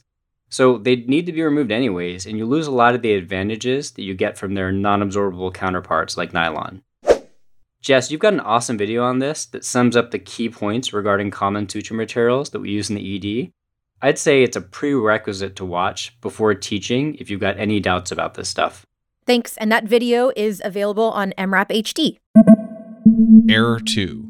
Handling the needle with your fingers. Even as in a simulation or workshop setting without patients, where an accidental needle stick would in theory lead to little risk, I always impress upon learners that all needle handling should be performed strictly with instruments. This includes removing a suture from its packaging, exchanging a needle from the needle driver to the forceps, and disposing of all of your remaining needles and sharps. Learners will find this really difficult to do and will tend to revert to grasping and pinching with fingers. Actively correct this bad habit and validate that using instruments only for needle handling is difficult at first, but it is so important. An article that I will cite a few times in this podcast describes the motion of placing the suture in the tissue as your systolic time. That's the time you spend passing the needle through the tissue. It's pretty uniform for everyone, it's just a few milliseconds. But then there's also this concept of your diastolic time, which is the time you actually spend like tying, cutting, reloading the needle, transferring the needle from instrument to instrument, and that tends to be a bit more variable. And you do have to let people know when they're beginning that diastolic time is going to be longer until you get really comfortable and facile at being able to manipulate the needle without using your hands. I 100% agree. I've been practicing this way and teaching this way, and thus far, I have not gotten a needle stick. And that's because I don't pick up a suturing needle with my fingers. And one other tip that I have so when you take out a suturing kit, that comes with Adson forceps with teeth, right? And that's because those are really tissue forceps for picking up and everting tissue. But I also open up a suture removal kit because that comes with Adson forceps without teeth. So they're serrated but otherwise flat at the tip. And I'll use those to pick up the tip of the suturing needle. So not for everting tissue, but actually for handling and manipulating the suturing needle because it can be awkward and a little bit of fumbling if you're using the teethed forceps to try to manipulate and reload your needle.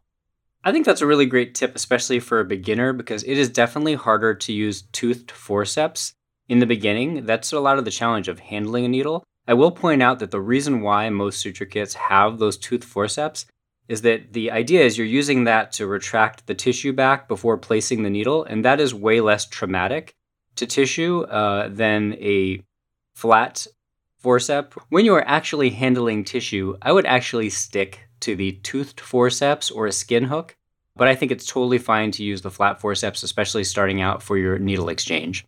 Yes, that's exactly right. I like them to have both on their field so that way they can use the teethed forceps to pick up and manipulate tissue and the flat forceps for picking up and manipulating the needle or reloading the needle on their needle driver. Error 3 Improperly grasping the suture needle. So let's talking about grasping the suture needle. I think a lot of people beginning out grasp that suture needle improperly, and that kind of sets you up for failure. So grasping the needle correctly with the needle driver is going to allow optimal control so you can get that proper throw. And new learners will sometimes use the needle driver to grasp the needle at its midway point, basically like the body of the suture halfway, and sometimes at an oblique angle, which is just going to set them up for difficulty when placing the suture. So I like to demonstrate that a needle driver should grasp the needle two thirds of the way back from the needle tip towards the swaged end, the swaged end being the end that's actually anchored to the suture, and that needle is best grasped at a 90 degree angle. That terminology may not be very familiar to everyone, so let's take a minute to talk about the anatomy of a suture needle. And we have a photo of this that's labeled that you can look at. So, a suture needle has three parts the point, obviously the pointy end, the body, which is the middle, and the swaged end. That's the end where your suture thread connects into. When you grasp the needle with your needle driver, you want it to be closer to the swaged end than the point.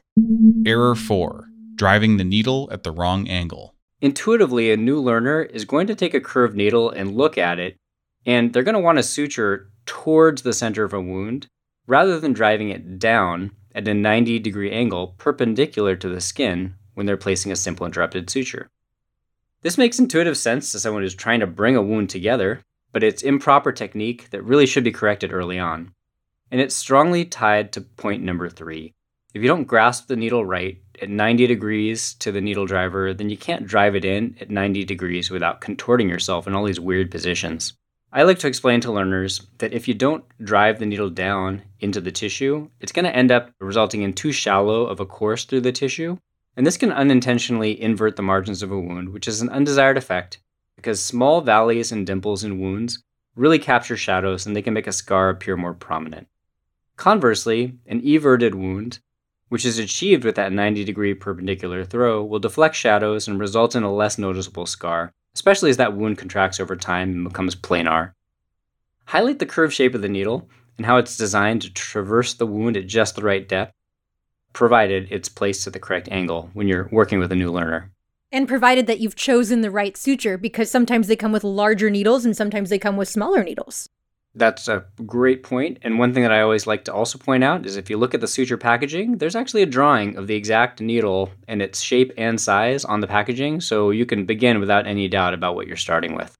I think of when I see people kind of skimming across a wound, I think about we're not skipping rocks here. You got to enter at 90 degrees. And the other tip that I will throw in is that when you hold the needle driver in your hand, the tendency is to put your thumb through one of the holes and your ring finger through the other hole. And I would say take your ring finger out of the hole and and hold it in actually the palm of your hand because that allows you to really rotate your hand including at the wrist. And so it really allows you to follow that natural curvature of the suture needle.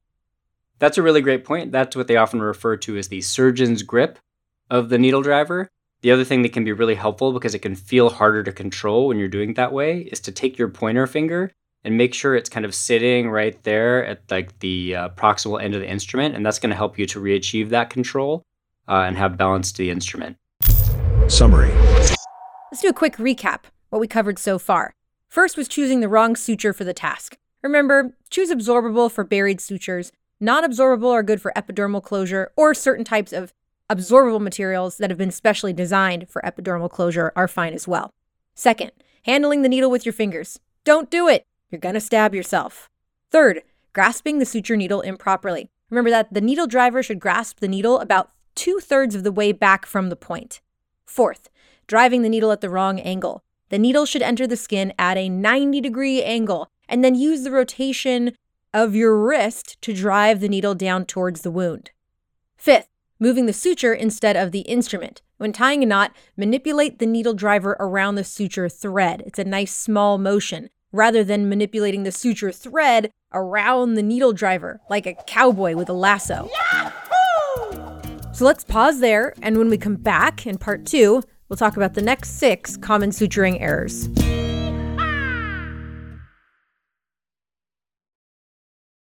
I want you to get up right now and go to the window, open it, and stick your head out and yell, Rick's Rants!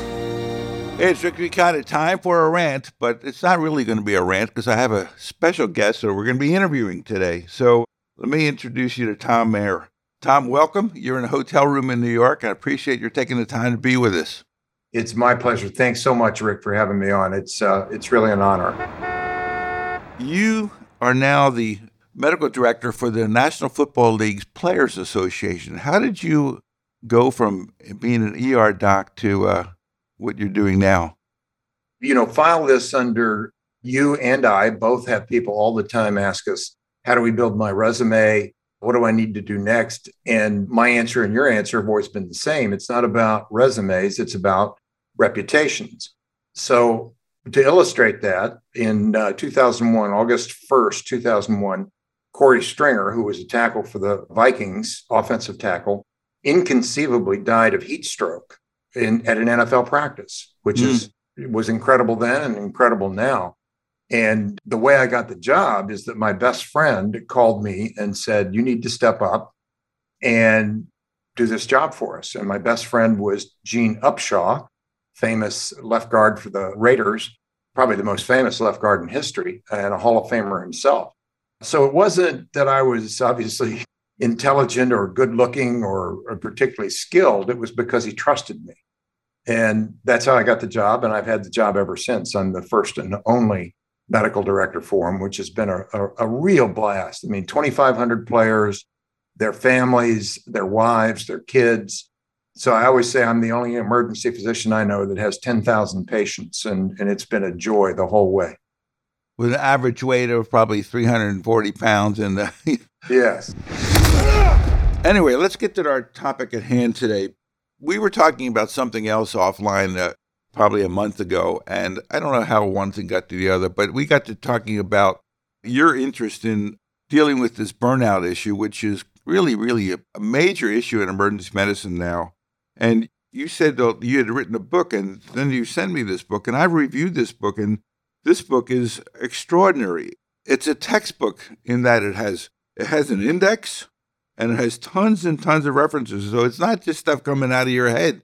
You've compiled this thing of expert opinions and your own interactions, and you there's uh, case histories in here and uh, stories about people who have you know suffered with this problem. And I saw a Medscape survey was published in January of this year, and it said that 60% of emergency physicians feel that they're burned out.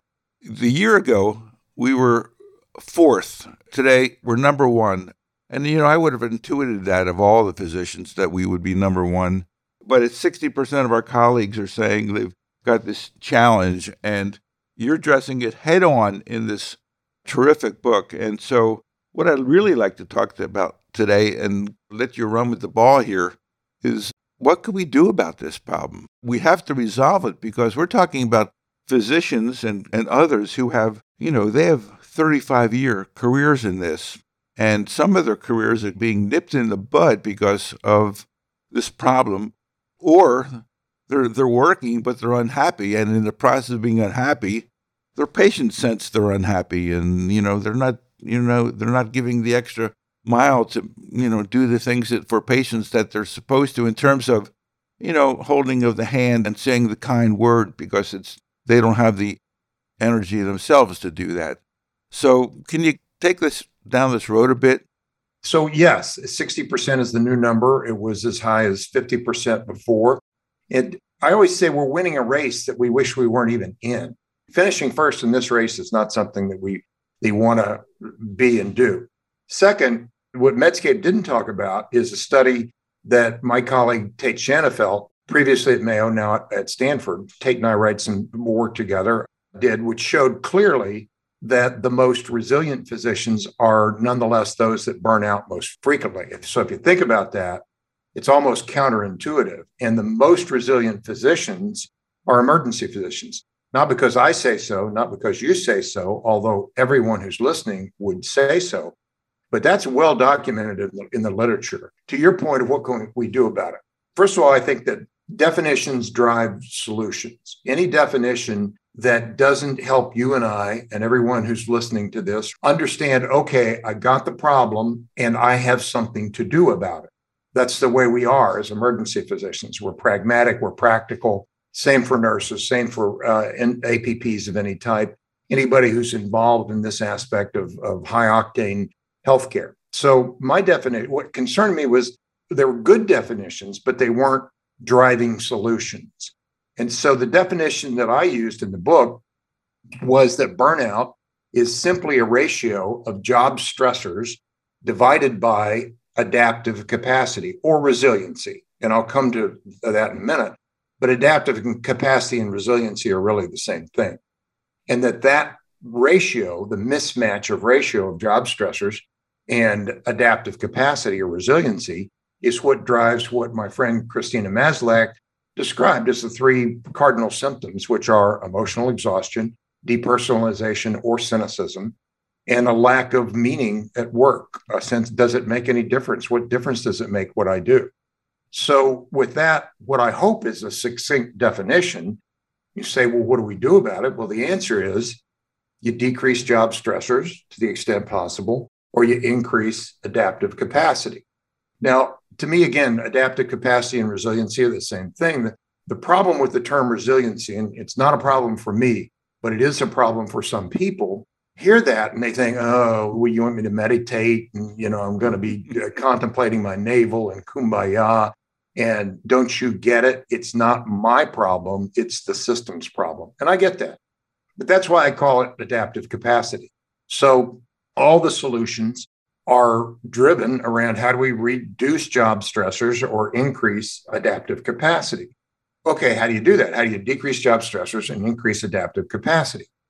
And the answer is that, in my view, and I think others have come to this conclusion as well, is the contributing factors are a combination of culture that the organizations in which we work, and I don't do a lot of traveling around to hospitals, but I talk to a lot of them and I'll ask them, "What's your culture? How's your culture? oh my our culture's amazing. It's incredible. Look at this. Isn't this great? Look at these you know words on the walls here."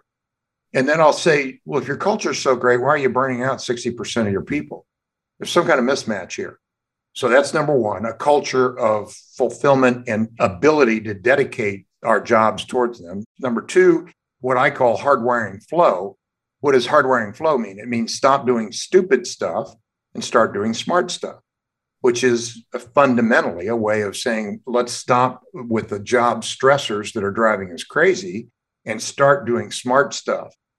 And that means change the systems and processes in which we work that are driving us so crazy. And I need only say EHR or EMR, depending upon how you like that term, and say, well, that's driven us about half nuts. So those two pieces, culture and hardwiring flow, the systems and processes in which we work, are organizational resiliency. There's also personal resilience. And that's the part where we can, and with the help of our systems, be able to reinvest in ourselves. And that is then crosswalked to the, the what so-called six uh, Maslach domains and solutions around each of those are how you get out of it. So if I had to summarize this 300 page book in 33 words, it would be this. One. Every healthcare team member is a leader. Lead yourself, lead your team. Two. Every healthcare team member is a performance athlete, no different than my NFL athletes, involved in a cycle of performance, rest, and recovery. Performance, rest, and recovery. And back we go to do it again. So the answer there is invest in yourself, invest in your team. Three. And number three, the work begins within. And the reason is, well, culture and hardwiring flow, systems and processes are two thirds of the equation. It's the personal third, the reinvestment in ourselves and those organizations reinvesting us, which will do the hard work of changing the culture and changing the systems and processes in which we work. And I agree uh, 100% that a lot of people work in sick departments. And when you work in a sick department, you become sick. And yes, your re- resilience is a, a measure of how long and how well you tolerate the sickness. And fixing these departments is really a, good part of it. I know a friend, Al Sacchetti, who you may have heard of. Great man. He's worked in the same emergency department for probably at least 30 years. And when he tells it that this is a wonderful department in terms of they they do things on the outside, they go bowling together. They did a fundraiser for uh, some process where they were all riding their bicycles to Atlantic, to Atlantic City from uh, where he lived in New Jersey, and it was so that these people were genuinely friends.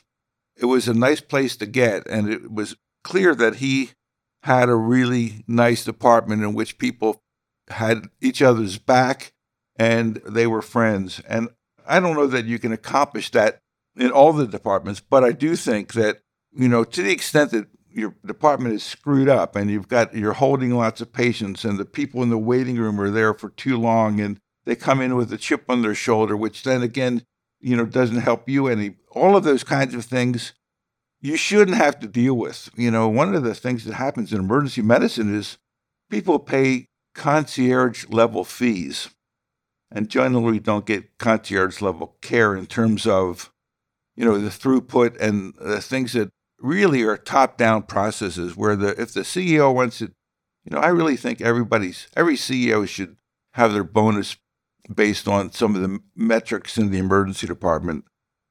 No question about it. And there's no, you and I have talked about this many times.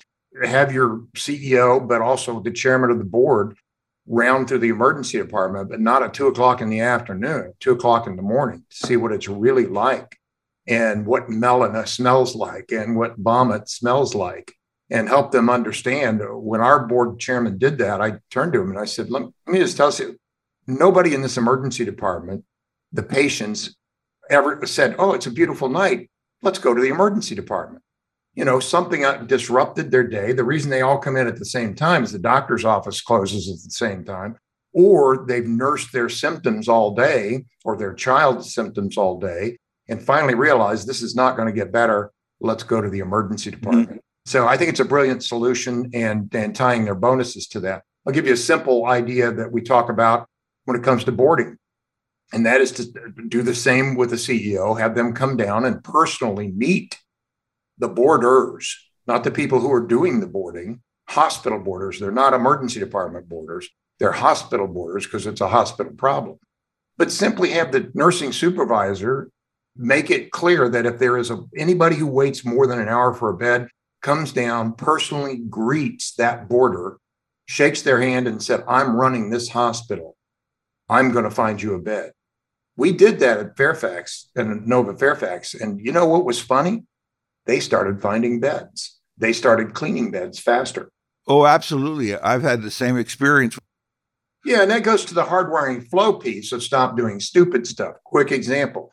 When do discharges typically occur? They occur in the afternoon. If I'm a floor nurse and I get off at three o'clock and a patient's discharged from that bed at two o'clock in the afternoon, what's my driver? What's my impetus? What's my reward for putting that bed back in service fast enough that I can get another new patient before I leave at 3 mm-hmm. Right. And I'm not casting aspersions on our wonderful colleagues in nursing.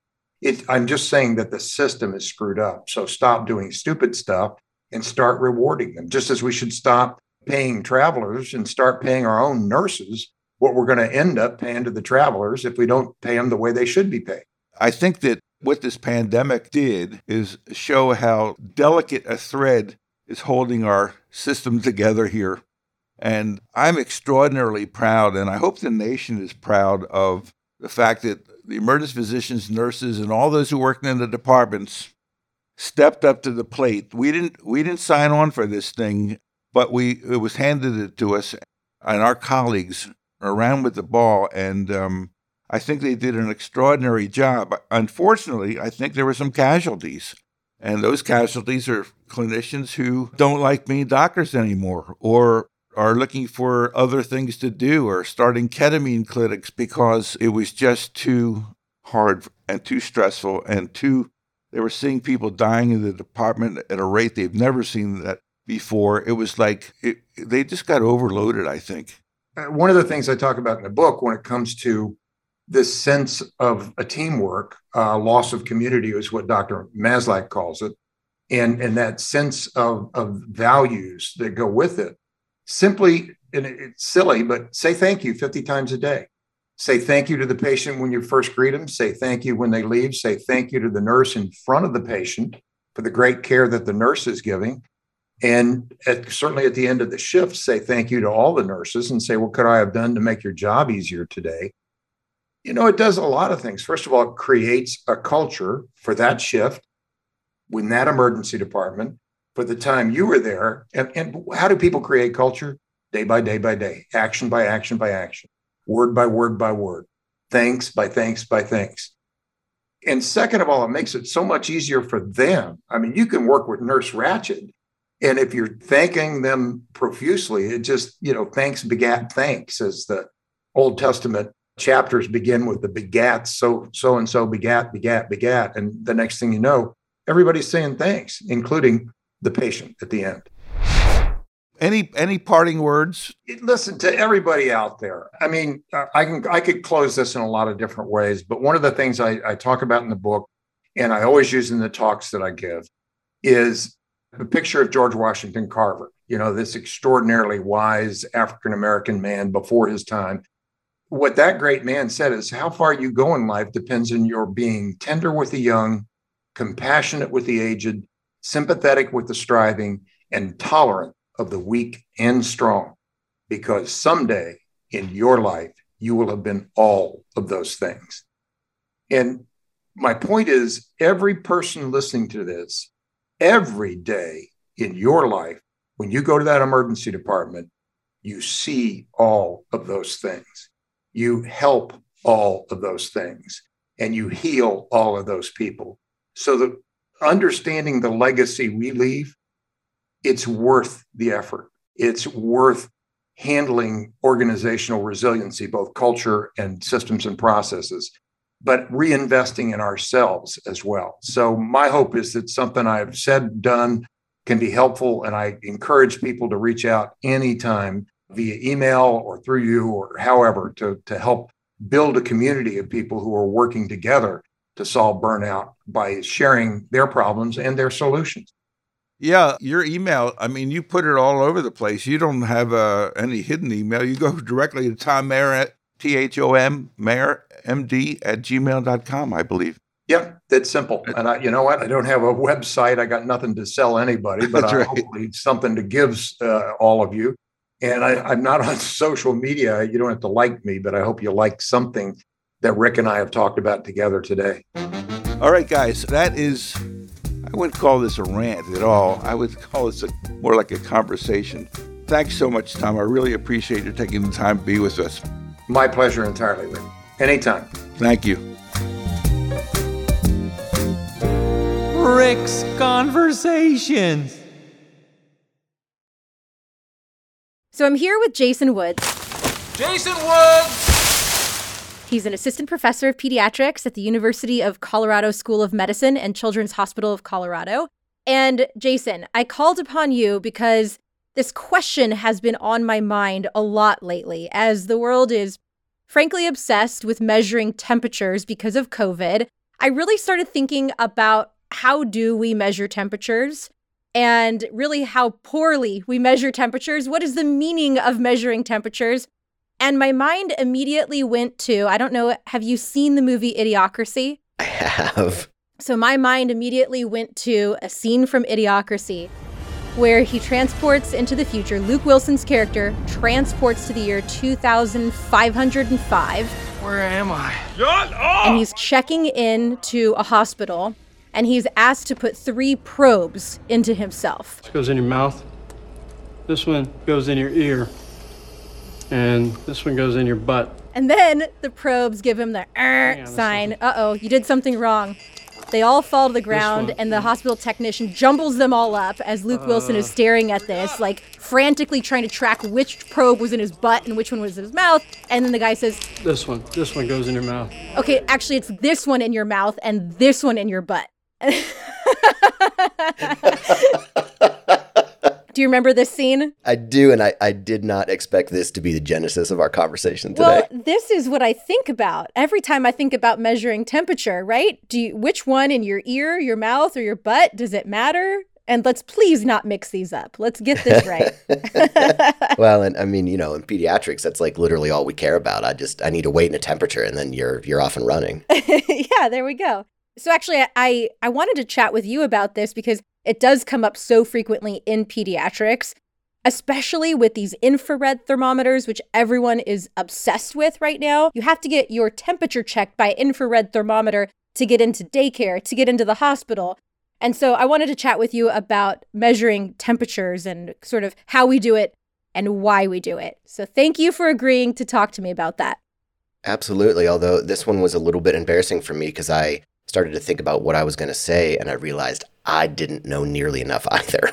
Well, and that's fine because it's one of those subjects that we all kind of know the answer here, right? We all kind of know that a lot of these are bogus, but what is the data to support why these are bogus and just how bad are they? But first, I think we should talk about the bigger picture here, right? And you brought this up. What is a normal temperature? What's a fever? Does this actually even matter? Like, does the half a degree difference really matter in how we define fever and measuring temperature? Yeah, and after spending a huge number of hours putting together a lengthy show outline, I think the answer in the end is I'm still not sure. Not sure. Is this correct? Not sure. No, it's not correct. Thank you. The normal temperature thing sent me way down a rabbit hole of, you know, why do we still use the same numbers that were developed by this guy whose name was Wunderlich in the 1800s with mercury thermometers that were all done rectally? And is that still really applicable today? And how did we come up with 38 as the cutoff?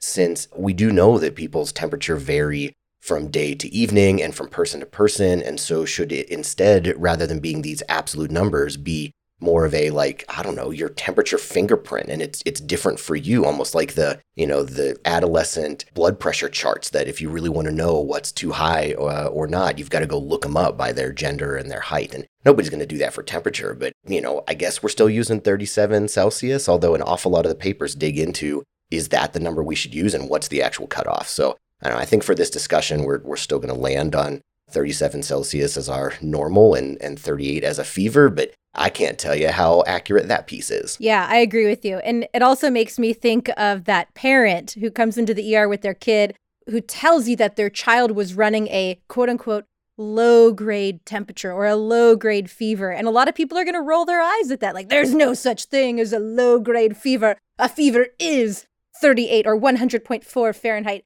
Done. End of story. No such thing as a low grade temperature. It is a binary answer. And like that's just not true, right? There, yeah, there's none probably of this is binary. Yeah.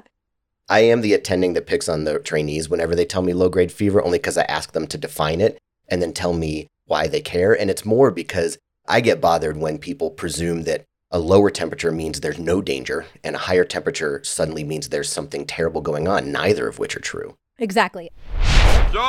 Okay, so that's sort of the big picture that we need to keep in mind as we're having this discussion. And now let's talk about the many ways that temperature can be measured in a human. And I think that probably the ideal way to get the most accurate temperature in a human is to take a thermometer, sharpen it, and shove it in someone's spleen, right? That's probably pretty accurate. Leave it there for like five minutes. That's going to be a core temperature, right? Is that what we mean when we say core temp? What's a core temp? You know, I think that is probably going to lose us both of our jobs, but it would probably be really accurate. So I went into this presuming that our gold standard was always going to be a rectal temperature. But then thinking about it more, like that's not exactly central either, although it's close. Some of the studies that we're going to talk about use pulmonary artery pressures or esophageal probes to sort of get as close to the center of the body as possible, since we can't do the sharpened spleen stab. Well, that would really slow down triage if they're like, come here, let's drop this down your esophagus and get a quick uh, esophageal temp. Everybody needs a pulmonary artery catheter. yeah. Okay. So what is what is the gold standard? So truly, if you had all of the options available, it does seem like something floated pretty close to the heart would be the gold standard, but it's not it's not a realistic gold standard. So apart from those more invasive measures that would require some sort of central line or esophageal probe, I think we're going to go with rectal, and that's what an awful lot of these are, are compared to. Okay, so when we say core temperature, we want a true core temperature, unless that patient has some sort of invasive line or Foley catheter in place. We're generally talking about a rectal temperature. And I think the literature is generally in agreement on that. But I did look at some of these papers that you've cited here, and some of them have really weak sauce for their comparators. Like, for example, one study compared an infrared thermometer to an axillary temperature, which is kind of Which is garbage. also crap. Right. What I don't know what to do with that except crumple it up and throw it in the garbage. Okay, so we're going to go with rectal temp as our core temperature that's generally achievable if we really want a core temperature in a patient. Right. But there's so many other ways to measure temperature. Let's talk about some of the other common ones. So oral temp, This one. This one goes in your mouth. super common. What how good is that? How bad is that? In the most scientifically correct way that I can state it, they're okay. They are better, the oral temps, than many of the other methods that we use. And in particular, they've been compared to axillary a lot, and they are far more accurate uh, temperatures measured orally. When I say accurate, I'm both meaning how well do they compare to whatever your reference standard is? And is it repeatable if you take the temperature over and over again, which I, I guess technically would be precision, but it's all kind of wrapped in there together. Right. And with oral temps, there, there's like the obsession with under the tongue. It must be under the tongue. I've thought about this. I don't know if you know the answer to it. I have a reason in my mind of why under the tongue is better than above the tongue, which it really, can you get a kid to follow that direction? I don't think so. Not one bit. I don't think Uh, so. I guess under the tongue probably is a little bit better. It's buried It's more buried. in the soft tissue. Squishy stuff. more vasculature around it, Yeah. and you don't have breath coming over top of it quite as much. So, it, like, it makes sense to me. I could not find anybody that had actually evaluated that. Yeah. and I, I don't think my two year old could follow that instruction well. I mean, you know, maybe I hopefully my mom and dad aren't listening here, but you know, oral temperatures are also relatively easy to fake, Oh, yeah. especially if you know if your parents Oh, aren't yeah. looking. You just kind of hold it up near a light bulb and drive that temperature up, and you don't have to go to school. Kids, do not listen to this. If you're listening Yeah, with no, your I- children, you should turn this off right now. Okay. This is not pediatrician recommended strategy. All right. So that's the oral temperatures. Electronic thermometers. Did you find anything about because some of these uh, thermometers are electronic and some are mercury? I actually, I'd be surprised if there was many mercury thermometers in hospitals today, but I certainly had one growing up. That's how we. That's just what we used. Yeah, it's kind of funny to watch the progression of what the considered reference standard is because a lot of them started with mercury. There's a whole host of papers when electronic thermometers started to come out about how accurate they were. And then just as technology's gotten better, the presumption is that the electronic temperature measurement is the way to go. And depending on the device you have, I guess they'll be more or less accurate. But I think we are in the world of only electronic thermometers. I, I can't imagine a hospital pulling out a mercury thermometer. yeah, I know. Not, but my mom would definitely for sure. I always felt like those things were really big too, and they looked scary. Yeah. Yeah. I feel like they're probably the standard, right? Like watch the mercury rise. It's kind of fun to do that. Put it in your armpit. Come on. What about an axillary temperature? How bad is that? I can state definitively that it's terrible and should never be used. It is neither repeatable with any sort of consistency, nor does it match with any sort of core temperature that it was compared to. I don't know if you had you, one of your parents or somebody else tell you, well, you just measure it and then you like add a degree because it will be a little bit cold. Like that's not there's no there's no specific temperature correction that suddenly makes axillary correct. And Yeah. so it's a waste of everybody's time. I feel like the good old fashioned mom hand is better than axillary. I, I'm actually very certain of that because I've developed mom hands in the last few years, and Yeah. I am pretty good at detecting a fever. And I I haven't tried sticking my mom hand in anyone's axilla to you know cross reference this, but I'm pretty certain that mom hand is is better than axillary. It's funny, this has been looked at, and parental reports of fever, particularly moms, are actually pretty good. I know. They're quite they're quite specific. They're not as sensitive as you'd like them to be, but like they're right more often than not. Oh yeah. Oh yeah, I know it. I know it. This one goes in your ear. Okay, so a few years ago, the big thing were these temporal artery thermometers, and then tympanic became very popular. How good or how bad are these two devices? This is a really hard one to find an answer on because I could not find studies that agreed with each other. Yeah. There are a bunch of papers on this, and some of them reach a conclusion that the temporal thermometer can vary from core temperature by more than a degree Celsius, and so you absolutely can't use it. And others with similar methods and similar numbers of patients said, nah, these actually match pretty closely down to as you know less than uh, 0.3 degrees Celsius difference. Um, I could not find any like one place that was able to fully evaluate all of that data out there in a, in a way that it wasn't too heterogeneous and give us the answer. Yeah. And one study that I looked at on temporal artery thermometers said that they could be off by as many as five degrees. No big deal, just five degrees. I mean, that's the difference between like alive and dead. it can be. It can be. So, but we kind of know in general that these can really be flawed.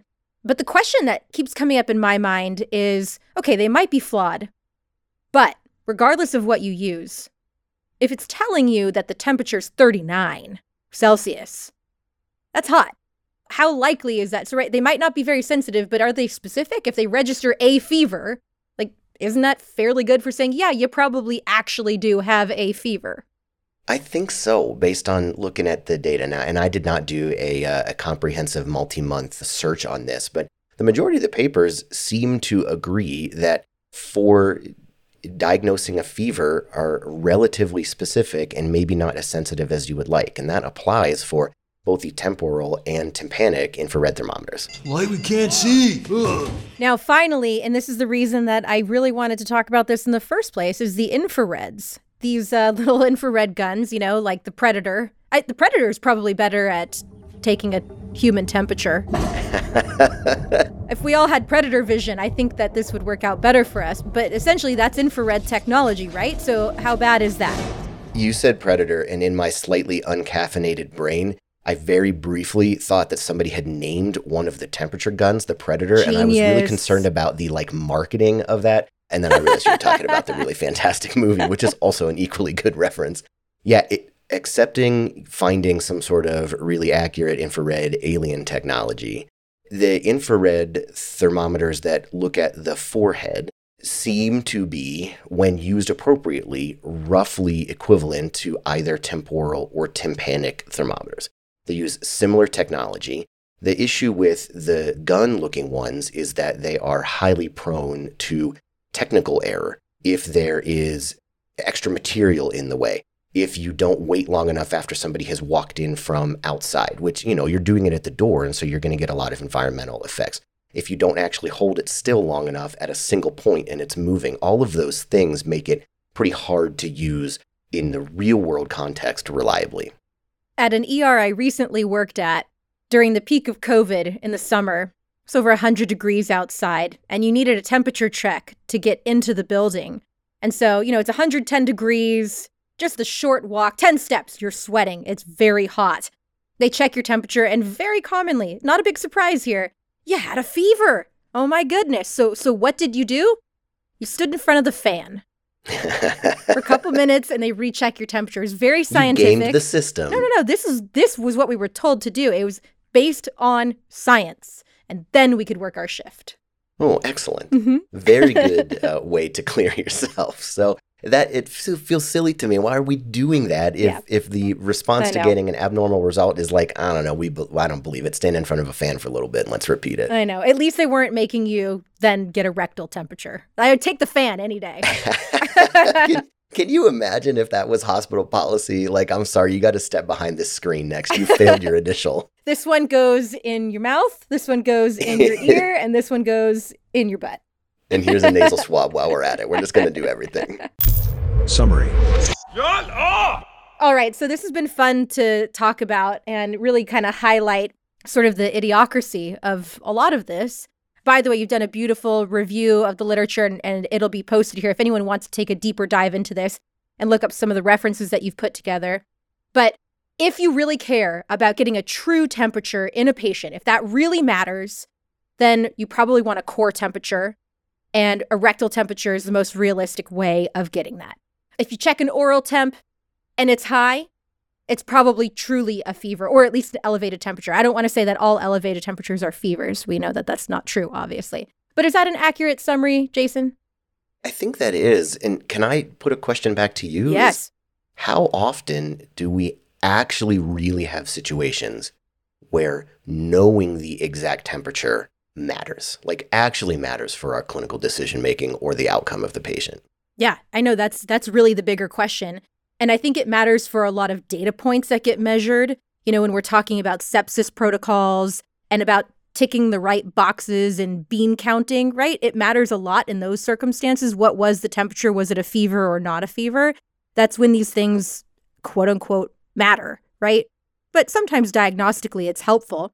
So sometimes I think it matters, but a lot of the time, that is the bigger question. Does it really matter? And does the exact number matter?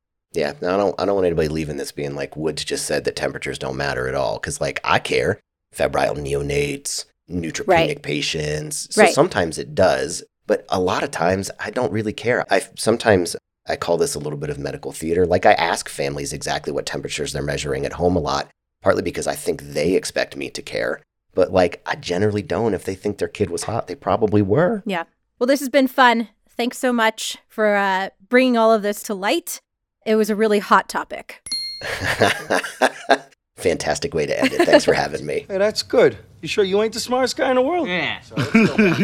Before we wrap up this piece, there's one more thing that we should get into, which is whether there's a difference between dark and light skin in terms of the accuracy of these temperature devices, specifically the temporal temperature device. And so we've got Alden Landry back in to dive into this topic. There's often a question on whether or not temporal thermometers are as useful on darker skin compared to lighter skinned individuals. And I think this question is interesting because we just had this debate when it comes to pulse oximeters and their use. And one thing I would like to point out, and again, I'm not a physicist and I certainly can't break down the details as to the technology that is being used, but just to point out there is a difference in the way that these two devices work. And so temporal thermometers actually measure something called emissivity of human skin. And it's generally accepted that the emissivity of skin is about 0.98. Whether or not this value is consistent amongst different skin types is really not known. And so there was a study that came out in November of 2020 that looked at this. And what they did was they took a sample of about 65 individuals of varying pigmentations of their skin and they calculated it based on the Fitzpatrick scale, which is something commonly used by dermatologists as sort of a way to look at different pigmentations in skin. And ultimately, what they found is that all the participants had very similar emissivity rates, regardless of their Fitzpatrick scale type. And so I think what you can safely say here is that these temporal thermometers, when they are measuring emissivity of the skin, are collecting about the same data for individuals on, who are lighter skin versus darker skin. And again, this differs from pulse oximeters because pulse oximeters are measuring a wavelength that passes through the skin. And so there may be some absorption of light that happens differently on darker skinned individuals, therefore decreasing the amount of light that passes through and is being measured in the pulse ox measurements. So there is a difference in the tools and therefore the tools, because of the way that they are collecting data is different and what they're collecting is different, means that the quality of what you're getting from them is going to be different because they're looking at two different things. Yeah! Oh, well, shut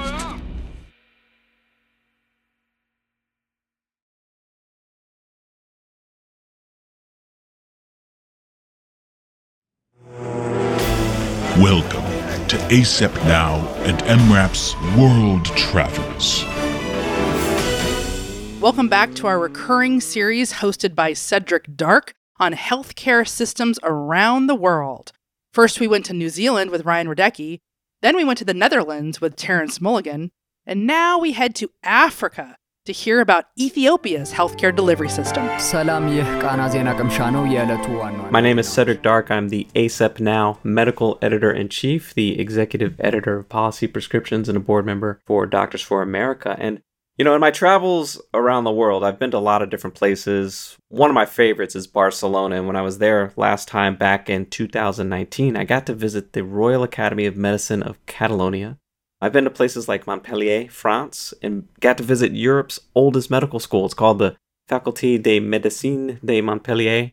Sorry for those of you that actually speak French. I don't, so I probably butchered that. I've been to Cuba, where, you know, they actually have doctors that live in communities and been to a lot of places, but one place I've never been is Ethiopia. And we're going to talk a little bit about the Ethiopian healthcare system with Dr. Tsion Firew. She is an emergency physician and assistant professor of emergency medicine at Columbia University in New York City, and an advisor to the Ministry of Health for the Federal Democratic Republic of Ethiopia. So, Dr. Firew, welcome. Thank you, Cedric. Thank you for having me. But I did want to give our listeners a little bit of information about Ethiopia. I didn't know a lot about it, had to look a few things up. It's the second largest country in Africa by population, 115 million people. Yes. Also, as one of the poorest countries in sub-Saharan African countries, the per capita income of, of only $850 per year, which compared, of course, for the U.S. of 66,000 or so. So uh, it's considered a low middle income country and a low income country and hoping to become a middle income country by the year 2025. Though it's been because of COVID-19 pandemic, most of the progress when it comes to economic development has been hindered already, unfortunately. Going back to 1978, I read that there was something called the Alma Ata Declaration for Primary Health Care. So it sounds like there's been a focus in trying to get primary care at least universalized in Ethiopia. Absolutely. And it's been the case for the past, especially 20, 30 years, to make primary care at the center of most of the discussions and the decision table. When we see these acute emergencies in the primary care settings, mostly are handled inappropriately by providers who are not able to address many emergencies. And the primary health care, especially in Ethiopia for the past, I would say, three decades, have been focused through delivering the care by community healthcare providers. And it's one of the things that the government invested in doing so for the past 20, 30 years. Well, one other tidbit that was interesting to me is that when we talk about the split of the population across the country there, about 80% of the population is rural, only 20% is urban, and, and that really leads to some disparities in care because it sounds like that access to modern healthcare is really not that apparent in the rural areas. What can you tell me about that? over time with urbanization there are a lot of people moving to the cities and we're seeing more and more young people migrate to the cities and a lot of people that live in the urban areas the 20% of the population usually pays out of pocket for their health care while 80% of the population that live in rural areas have this community health services and primary level hospitals that they have access to most of the healthcare is subsidized by the government through what we call the CBHI, which stands for the Community Based Health Insurance.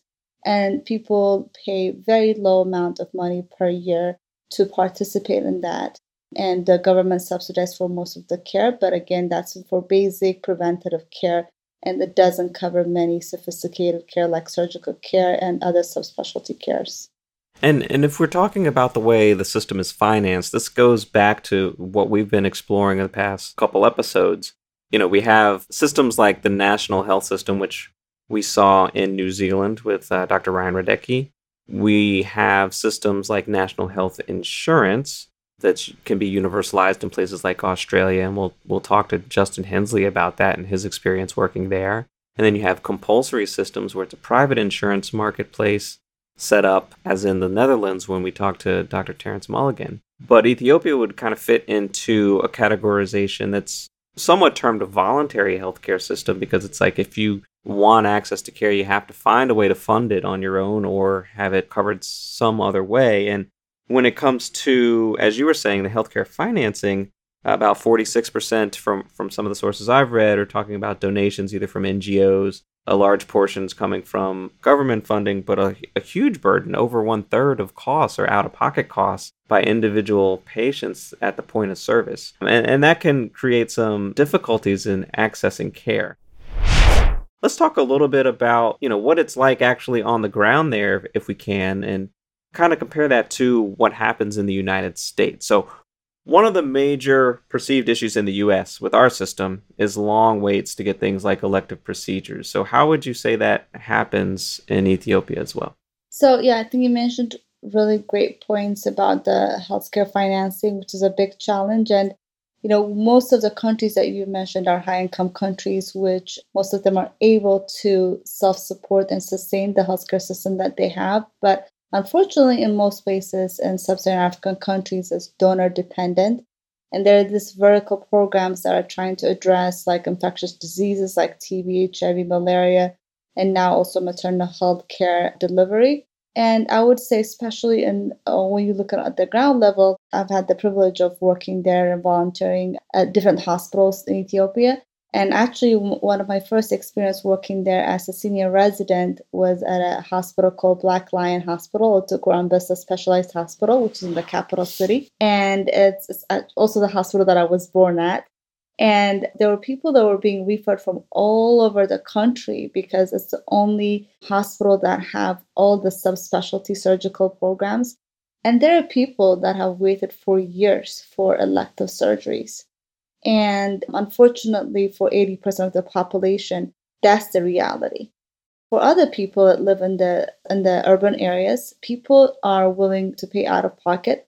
There are private hospitals and there are also private groups that you can pay out of pocket and be able to get that surgical care immediately. Especially if it is an emergent procedure, most hospitals are able to accommodate that. And sometimes people who could really afford to do so, some people do go out of the country to get this procedure, especially if they feel like, you know, the subspecialty services are not available. You'll see that many people, and especially in the urban areas, they will wait them, especially for like, you know, knee replacements or hip replacements, those kind of specialty orthopedics procedures. They might wait two, three months if they're paying out of pocket because in addition to the subspecialty services, it's the materials because you're waiting for it to get imported from out of the country. So certain medical instruments may not be available right away. So some people, even if they're willing to pay, because that depends on the availability of the materials, it might take several months. So unfortunately, it's the have and the have-nots, and the people that have the access to healthcare and money will be able to get immediately. But for some people to get elective surgery, it might be months up to years. What about things that are uh, hopefully a little less expensive, just medications as opposed to actual surgical procedures? Let's just take hypertension, for example. Is there a large selection of medications? Are, are these covered under that primary care system that, that you were talking about? Or is it similar where people have to you know come out of pocket and to be able to afford those sorts of medications. Some medications are available widely and they're also subsidized for you by the cbhi program especially for people in the rural areas. They're restricted in a way there might be for example five medications that are available for a specific disease like hypertension for example. And if you want to buy other medications outside of that or if your doctor recommends other medication outside of those five medications you most likely will have to pay out of pocket. The other thing is also, again, going back to availability. A lot of medications are imported from other parts of the world. Also, we're seeing in most places in sub Saharan Africa, there's a lot of issues with counterfeit medications where people are paying for, you know, medications that are counterfeit and they're taking them and you don't see any results and you're just paying and paying and nothing is happening to you know your blood pressure or to your diabetes. And other things and especially in the urban settings people that can afford to pay out of pocket they do pay for medications imported from european countries. A lot of the medications that people receive in ethiopia are from india and egypt. There are some medications are produced locally some antibiotics. Those are easily accessible and subsidized by the government especially for people that live in rural areas but it's very restrictive now, even for people that have the money to do so, kind of goes back to the medical equipments and instruments that I was talking about earlier. They might have to wait several months to get those medications because they're not available widely. And one thing that we saw during COVID, especially with the shutdowns and people closing their borders, especially when India was suffering from the peak of the pandemic, they stopped exporting most of their medications. There was a lot of shortages that we witnessed all over the country. You know, as an emergency physician, you know, we're used to seeing some challenges for our patients, you know, getting primary care follow up, accessing medications, access to specialists. What are the biggest challenges for, you know, physicians that are working in that setting in Ethiopia? So, going back to what you mentioned earlier, emergency medicine, you know, in the US has been now around for several decades, but in Ethiopia and other sub Saharan African countries, it's sort of in its infancy. Ethiopia is actually the third country in Africa that established their residency program. Initially, you know, the challenges like it was here about 40, 50 years ago, it's about getting the emergency care program or the residency program recognized by the institution by the country, which kind of is where I started my journey was with medical education, supporting the residents and the medical students and with their emergency residency program. But over time, you know, seeing the challenges that they were facing were at a policy level. So the challenges there are, of course, what we see here, having access to, you know, beds, the overcrowding, everything that you see here, we see there too. And also the challenge here that they had 40, 50 years ago when establishing emergency care getting the recognition from other services. You're either seen as the as the internal medicine program or a surgical program, but no, this is its own specialty. In addition to the crowding that we see there, and also similar here, there are a lot of people who are not able to afford the care that they need, especially when people that come from the rural areas. And my experience has been mostly working in this city hospitals where they get a lot of referrals from outside of the city. There's a long wait for procedures and also for patients to get bed. Some things that the governments do not have access to, like MRIs, they're not available in this public hospital, so people would have to pay out of pocket to go get this MRIs outside. And it's very different for me what I remember when I went rounding there when you ask people, hey, you know, I want to give this antibiotics like ceftriaxone to this person, and you write it and you can put the order and the patient's family member has to go buy the medication from a pharmacy, and then the nurses come and hang it. So that's how it usually works. And uh, and you know, of course, you can think of all the delay that it creates. The hospital has some stocks for emergencies, but mostly the family members has to go get the blood or has to go to the certain laboratories and get the special lab tests conducted. So a lot of the burden falls on the family members. So like there's blood just like a store with blood in it? Like how does that work? So you go to the blood bank, and mostly, you know, the blood bank is able to provide those things for free. But some of the logistics and some of the procedures that the family has to kind of take the burden, unfortunately. Gotcha. And if if they don't have the funds for that, they just kind of go without it. So there are ways like here, social services. There are social workers who can help you navigate it. Mostly people that have access to it, they'll pay for it. But for people that don't have access to it, there are people who are there to help you navigate the system. And I've seen also that sometimes the doctors just, you know, pull some money together and also donate for a patient. So I've seen that a lot actually in Ethiopia and also when I was working in Haiti, I've seen that some people just, hey, this family needs this for this family and they can't afford to do so. And people just kind of putting money together to help a family member. Dr. Tsion Firew, thank you so much for joining us and teaching us a little bit about a part of the world that not a lot of our listeners probably have had a chance to visit. And I think one thing that I should mention a little bit of caveats for emergency care providers here who are addicted to coffee. Ethiopia is seen as the birthplace of coffee, an area called Kaffa, from the area called Kaffa. So every time you drink coffee, thank an Ethiopian for discovering that for you. And I think I think if you ask people that have been to Ethiopia, the coffee ceremony is a big part of the Ethiopian culture. Would welcome everybody to go there and visit the place. And there's a lot of historical aspects too, in addition to what we'll be discussing here. All right, well, that's a good thing to know. I'll have to admit, I, I didn't really drink coffee much until I went to Cuba and had their coffee. So you're going to only make my coffee addiction worse if I wind up going to Ethiopia, it sounds like.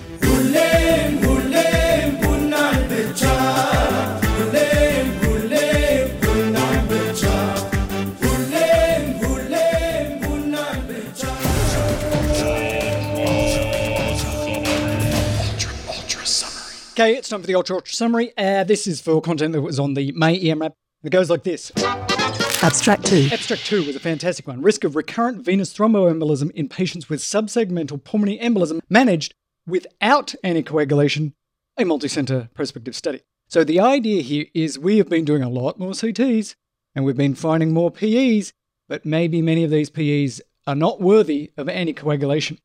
So they did this multi center study and they looked at these people and they said actually the recurrent rate of PE, if you don't anticoagulate everybody, is about 3%, which is higher than what they thought it was going to be. They thought it was going to be around 1%. And then they would say, if you can't find an obvious clot and somebody's got a subsegmental PE and it's doing okay, you probably shouldn't anticoagulate. But that is not what they can say from this study.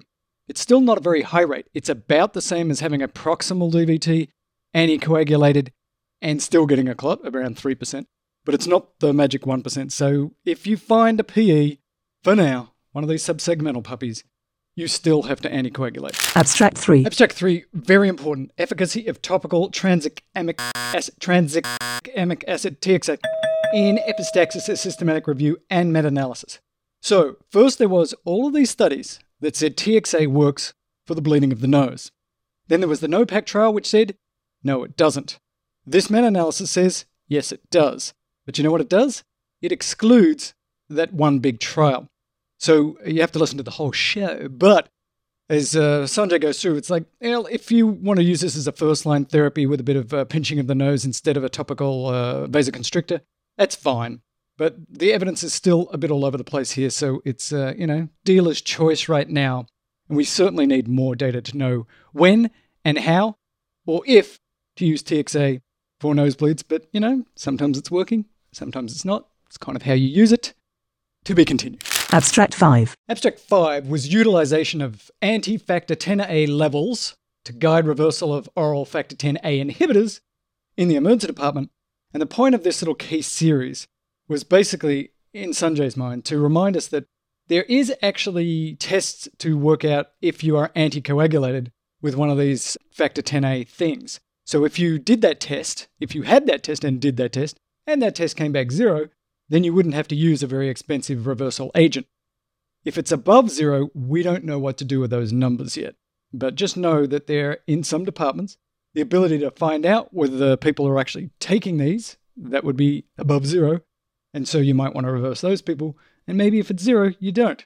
Uh, maybe you can use it that way. Very speculative, but at least know that these uh, tests are available in some places. Abstract 6. Abstract 6 is a really good one. You know, you got these patients, they come in with chest pain, and they're low enough risk to go home, and sometimes they're not low enough risk to go home, but they're pretty low risk. Uh, should you routinely send them for cardiac stress testing? Well, it used to be the answer to that was yes. And now the answer is probably not. So, in this study, huge study, Kaiser, Northern California, over 200,000 patients, the basic summary was that sending patients as a routine to get cardiac stress testing resulted in more things being done to them, more caths, more bypasses, and all that stuff, but no reduction in bad things happening to them. So a whole lot of people got stuff done that probably didn't need it done. Now, as they point out in the show, there's a very specific group of people. This is at a Kaiser, they've got good follow up, they've got good primary care, and that kind of stuff.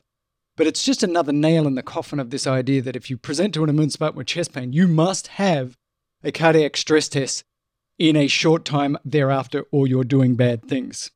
This suggests you should not do that as a routine. It's not good for you. Abstract 8. Abstract 8, very important. Effectiveness of fosfomycin for the treatment of multi drug resistant E. coli, bacteremia, when you got a urinary tract infection, a randomized clinical trial. And the summary is that the fosfomycin worked.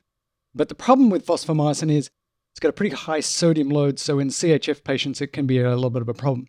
This was not, let me repeat, this was not a study of oral agents. That would be nice to know as well. But this was IV for multi drug resistant uh, E. coli in the WIZA. Then uh, you can use fosfomycin.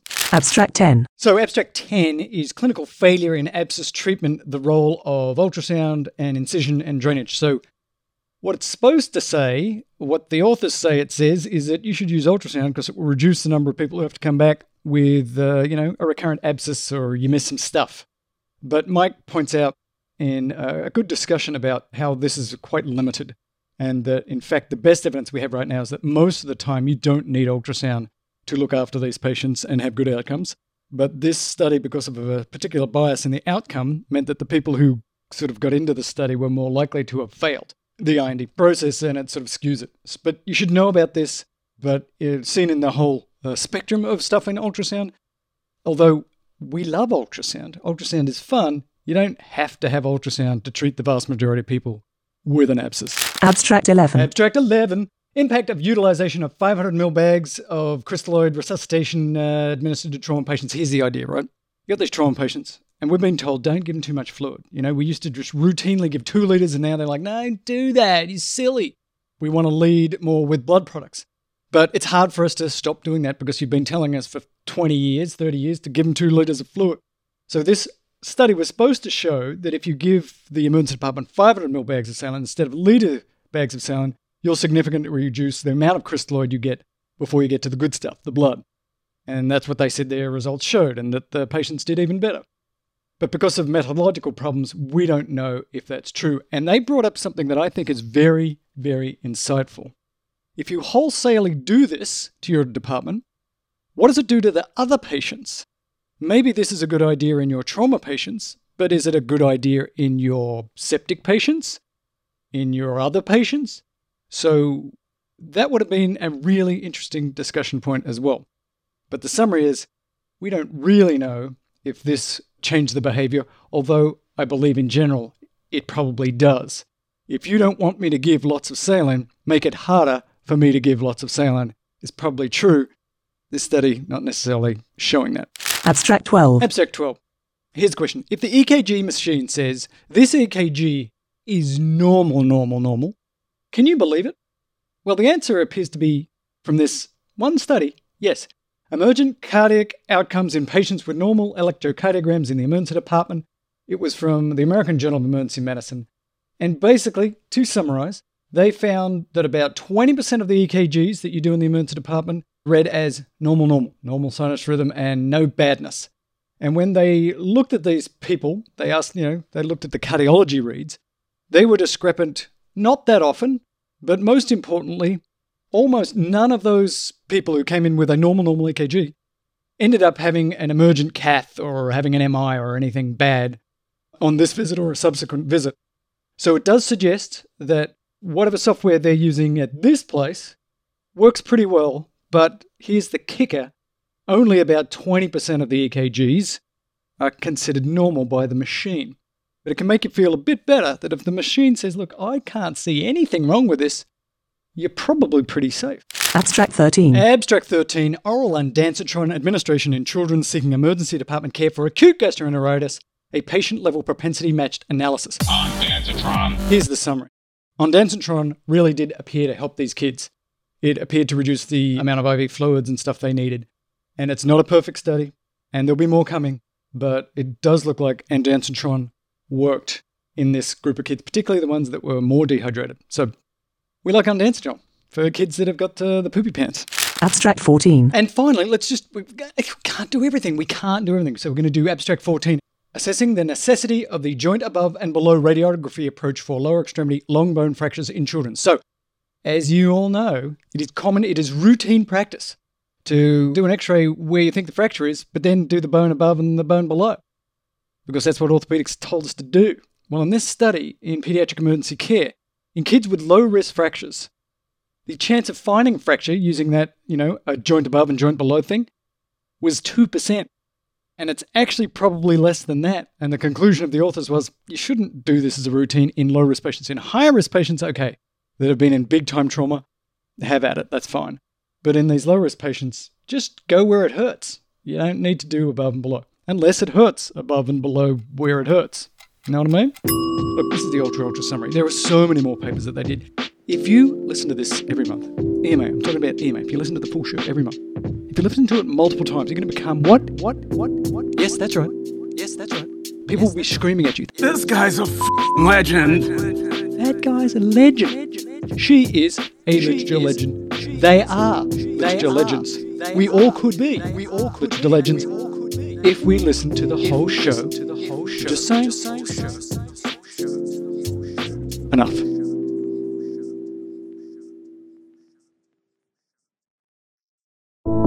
Common suturing errors, Part 2. Earlier in the episode, I talked to Brian Lin about the common suturing errors. Now we're going to go through the rest, numbers 6 through 11. That's right, 11. These go to 11. Because you get a bonus one. You're welcome.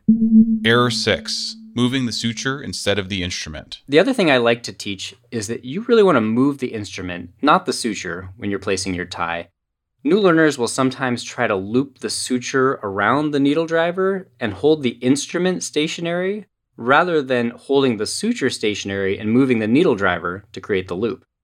Firstly, this creates a poor economy of movement and it's going to slow the step of tying the suture.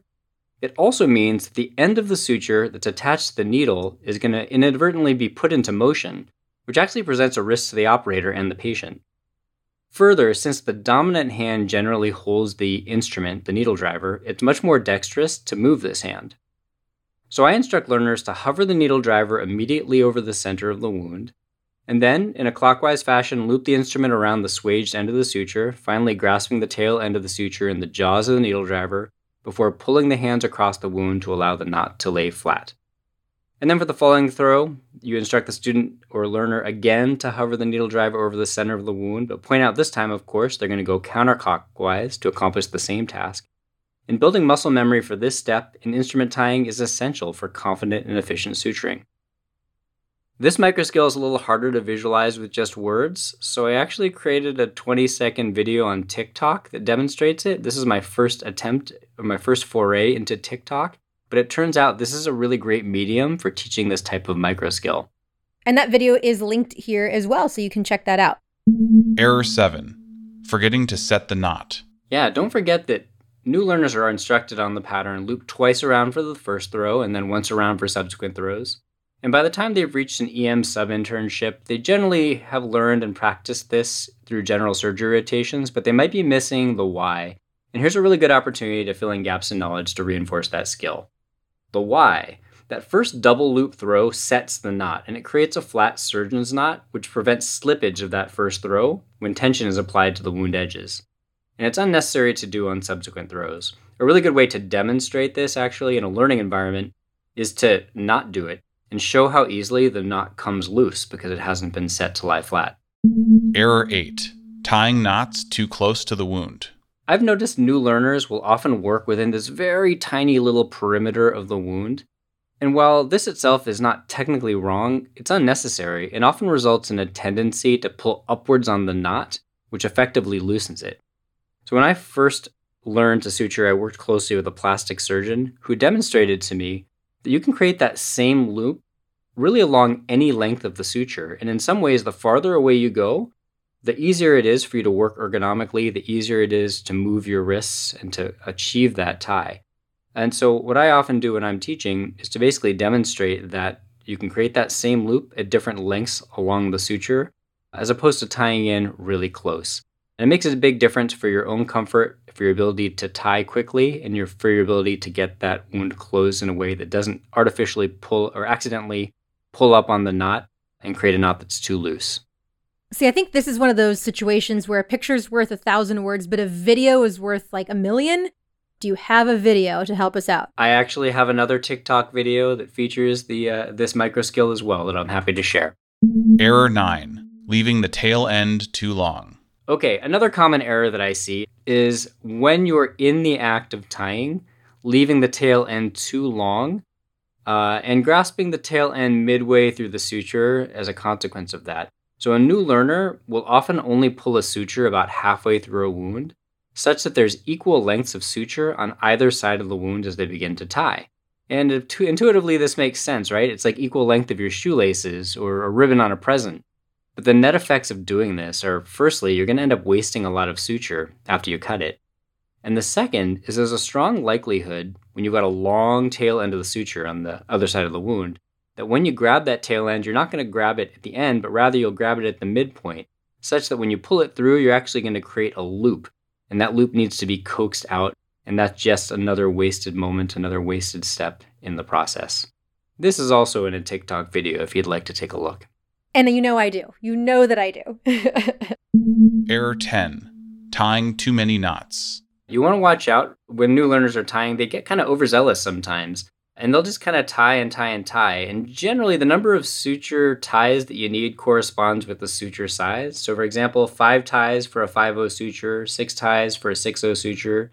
A new learner will sometimes get a little excited and continue to tie beyond this, and that's just a waste of suture material and time. So an O suture doesn't need to be tied by that rule. you know, fun fact, do you know the history of why we name sutures like 30, 40, 50, 60? No. So, you know, way back when in like the 1950s, and I'm probably getting the decade wrong, it used to be that the smallest diameter of suture we could create was basically just a one. So that was the first suture. But then technology got a lot better, and we were able to create something smaller than that. And so logically, you had to name it zero. And then technology got better and better and better, and now we can create like double zero and triple zero, all the way down to nine times zero.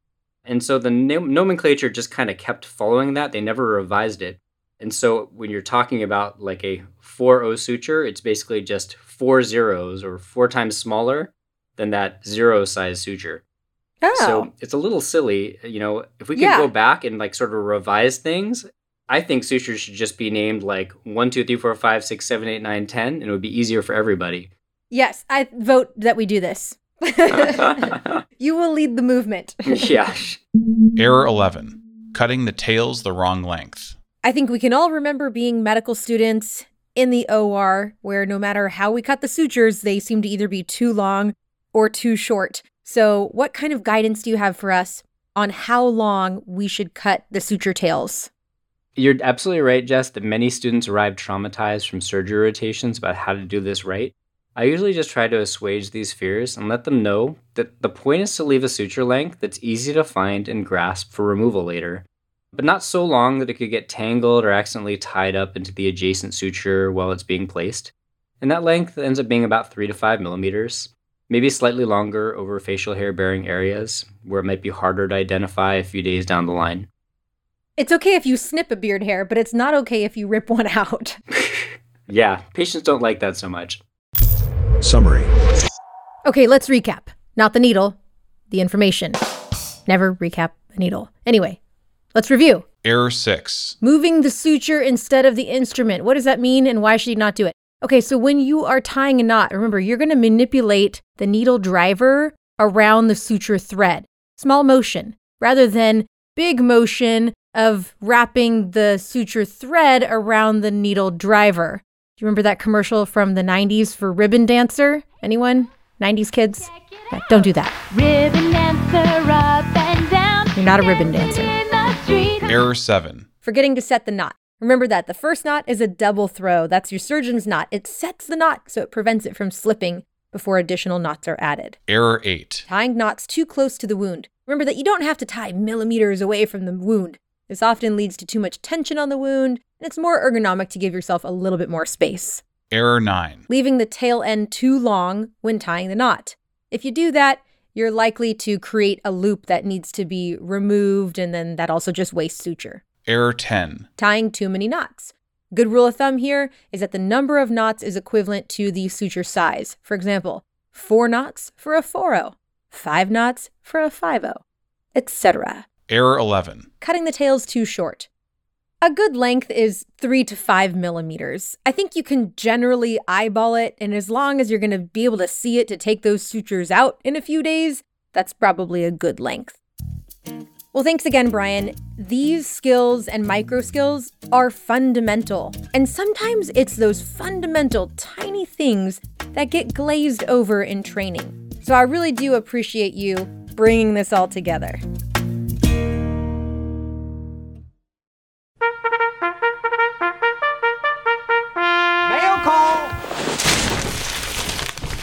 All right, Swami, it is time for the mailbag. So let's get over to the home office in Bone Gap, Illinois. Time to make a little noise for a small town called Bone Gap. If you look at Illinois, look in the south, it's on the map. Bone Gap, Illinois. You know, Jan, I feel like this is where the Ortho MRAP has their home office, and we're just visiting this Yes, month. absolutely. Letter 1. Oh, we have a great question from a listener. This is about a piece that I got to do with Scott Weingart back in January 2022. We were talking about cardiac arrest and stopping points. One of the things that I had mentioned was potassium levels. And Scott had said maybe we're extrapolating that data from the hypothermic cardiac arrest patient. But our listener did point out an article that we need to revisit. So I got a chance to sit down with Scott and look at this question. I just wanted to point out that a retrospective review of about 2,000 out of hospital cardiac arrest patients showed that no patient who survived neurologically intact had a potassium level over 8.5 when checked intra arrest. So there is some literature linking potassium level and prognostication in cardiac arrest. I'd love to hear Scott's thoughts on that particular paper. We'll drop a link to the paper in the show notes. Scott, I know you looked at this one. What are your thoughts on that? Yeah, well, first of all, what amazing listeners we have to actually do lit searches and get back to us. I still am going to maintain where I was when we had the original segment, which is we're asking two very different questions, which is prognostically, does this have a, a negative effect on the patient's uh, neuroviability? Sure. I mean, this is a, a really dire situation, but that's not the question we really need to ask ourselves. The question we need to ask ourselves is if a patient comes in in cardiac arrest and you do point of care labs and they have a potassium of nine, should you stop resuscitation? And I think no, just the opposite. I think I would resuscitate this patient even harder. Now, why do I say that? Well, first of all, in the study sent, they didn't delineate how many of these patients were actually in uh, renal failure or had, you know, acute or chronic kidney disease such that their potassium could be a reversible hyper K as opposed to just being dead for a really long time. This scenario, oftentimes, if you have a point of care that shows nine, the response to it is not necessarily what it needs to be. Everyone's going to give calcium, but when you get a potassium that high and you actually want to reverse it, it actually requires, in many cases, an insane amount of calcium. And to the point of like, you know, 9, 10 amps of calcium chloride before in the ones we have saved, we actually had a reversal of this rhythm. So if they weren't doing that, then it's a self fulfilling prophecy that any patient with a potassium that high is not going to come back because they're not going to be able to offer the care that those patients actually need. So, what would it take for me to say there is a K level in these patients that actually really portended a absolutely dismal outcome such that I wouldn't continue resuscitation? What I'd need to see is a patient with known hyperkalemia who coded and that no matter what we did, they all died. Now that's that's not this trial and that's not a trial I think will ever be done. So if your question is they roll through the door, you're all excited to get them resuscitated because they're in a viable age with a viable pre-existing state, you get that point of care lab and it's a potassium of 9, should you stop? And I think absolutely not. I think you aggressively treat the hyper K, you do your normal code stuff, and then if you get to that point where you'd normally stop, then by all means. But yeah, does that answer the question, Swami?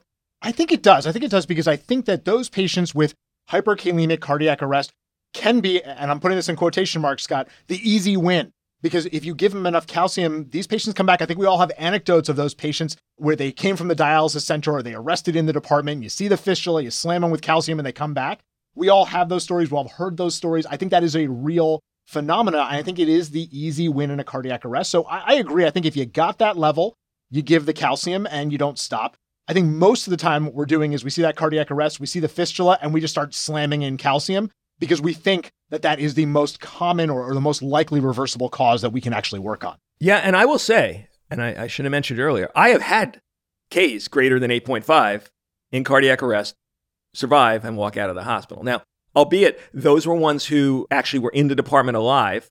I don't know if I've had the exact scenario in the paper of a patient dead for 40 minutes comes in and you get point of care labs. Um, they were probably dead a long time, but we absolutely have had cardiac arrest survivors with Ks greater than 8.5. Some of them who responded to the calcium, and one of the cases who actually got put on ECMO because this was an absolutely reversible cause of cardiac arrest that is easily fixable. And what I've also seen, Scott, and, and probably even more commonly than me doing it, is our paramedics picking these patients up from dialysis and just slamming them with calcium en route to the emergency department. They're like, oh, we got them back, doc. I've seen that and heard that many, many times. Yeah, you know, it's it's curious what to do now because we just had a trial published saying that calcium empirically during cardiac arrest is actually not helpful. And I think many people who had it as part of their empiric algorithm uh, may shy away from that. I would say it probably should still be there if you picked a patient up from a dialysis center or they have a known history of renal failure. Yeah, we reviewed the COCA trial and we also had it discussed on EMA. And when you look at that study, the exclusion criteria was the clinician thought this patient could have hyperkalemia. So takes out all of those patients with a dialysis fistula with a dialysis catheter immediately. Exactly right. Letter 2. We've also got a late entry into the mailbag from Evie Marcolini clarifying some comments that she had regarding central and peripheral vertigo. I'd like to make a clarification on something that can be very confusing for us. And I think that if we really focus on a clear system, how to assess dizziness, it becomes very systematic and much less confusing. There is more overlap in symptoms between central and peripheral than we used to think, and it's really important to have a solid framework to evaluate our patient.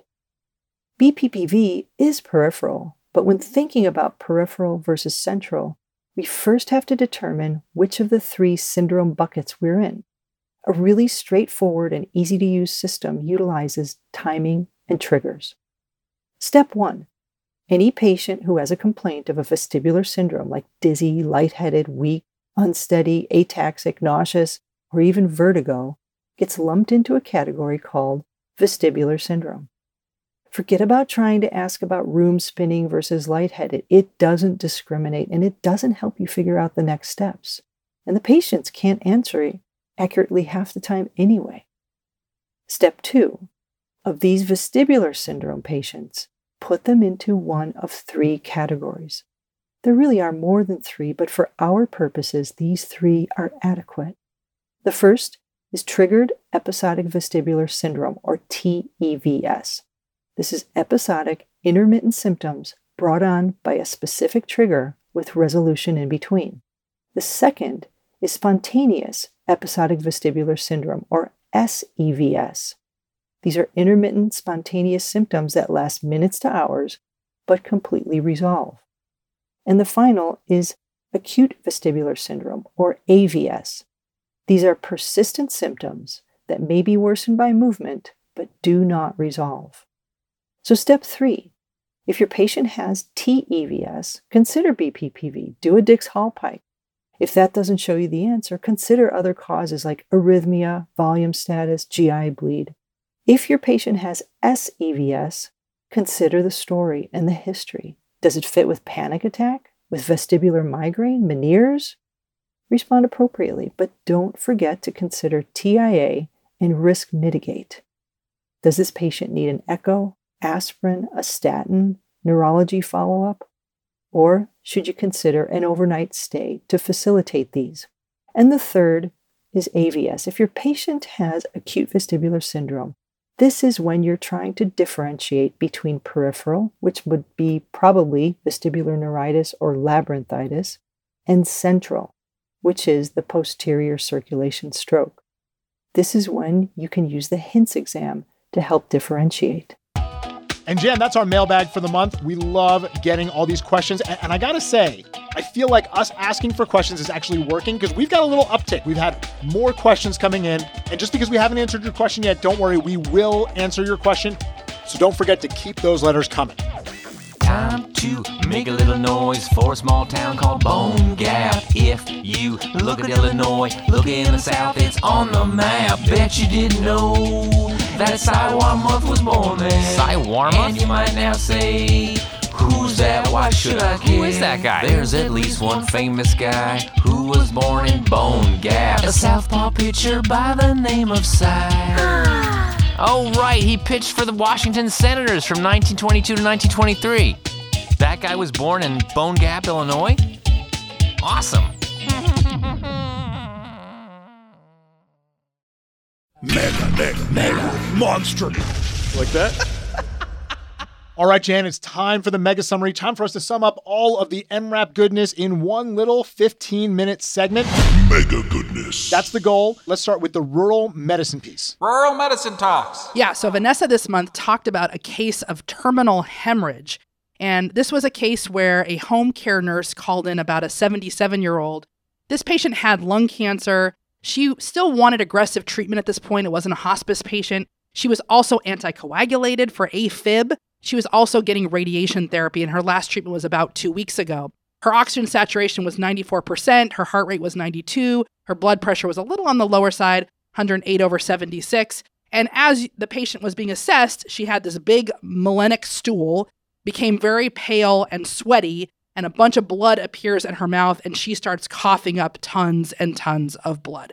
And so Vanessa walks us through this case in terms of thinking about the differential diagnosis and what are the bad things that could be happening, but also in the context of this patient who has late stage cancer. Obviously, the prognosis is very grave. And so part of this is communicating the bad news about what's happening and that this may be the terminal event and talking through with family and patient about what to do. In this particular case, the family and the patient decided to go with aggressive sedation and comfort care measures. So Vanessa walks us through what are the things to do in terminal hemorrhage to reduce the suffering of the patient and also the angst and suffering of the family who are present for this event. And there are some really nice palliative care pearls in here. For example, trying to use dark sheets and dark towels, whether they be green or black, whatever the darkest thing that you have around, are really nice because they reduce the appearance of the red blood, which is much less distressing to family and patient as well. And then the medical management here, of course, includes morphine as one of the cornerstones, but also midazolam was used here and some scopolamine as an anticholinergic to reduce secretions. And the patient ended up dying very peacefully without a lot of suffering. And it's a really good reminder of how to do good palliative care when it's indicated, and in this particular case, what to do in terminal hemorrhage. That's really tough because I've had a number of patients who had a poor prognosis who decided that what they wanted was comfort care in the emergency department. The family was there. I don't think I've had one that had a terminal bleeding event, and that really does introduce a wrinkle to it. And a, a small thing like dark sheets, dark towels could really make a huge difference. Yes, for patients, for example, who are dying at home of tumors that might have one of these terminal hemorrhage events, doing some patient education and being prepared for something like this to happen with the dark sheets, et cetera, is a pretty common thing that's done. So I think you're right. The Devil's Advocate. Our next segment was the Devil's Advocate with Scott Weingart, and we kind of went through a number of different topics here. The topics that we picked out were segments from November 2021 EM:RAP, starting with lactate and synovial fluid. And Scott gives us some tips on if you want to get that lab, how to do it. And one of his big points is it doesn't matter what blood gas analyzer you have, you can run a lactate. He's talked to the people who produce these machines that it's a lactate, it's a fluid, it's not a problem, but it's probably something you want to sit down with your lab or whoever's going to run those and say, hey, this is something that I've spoken with the manufacturer about. We can do it. It's not going to jeopardize our equipment.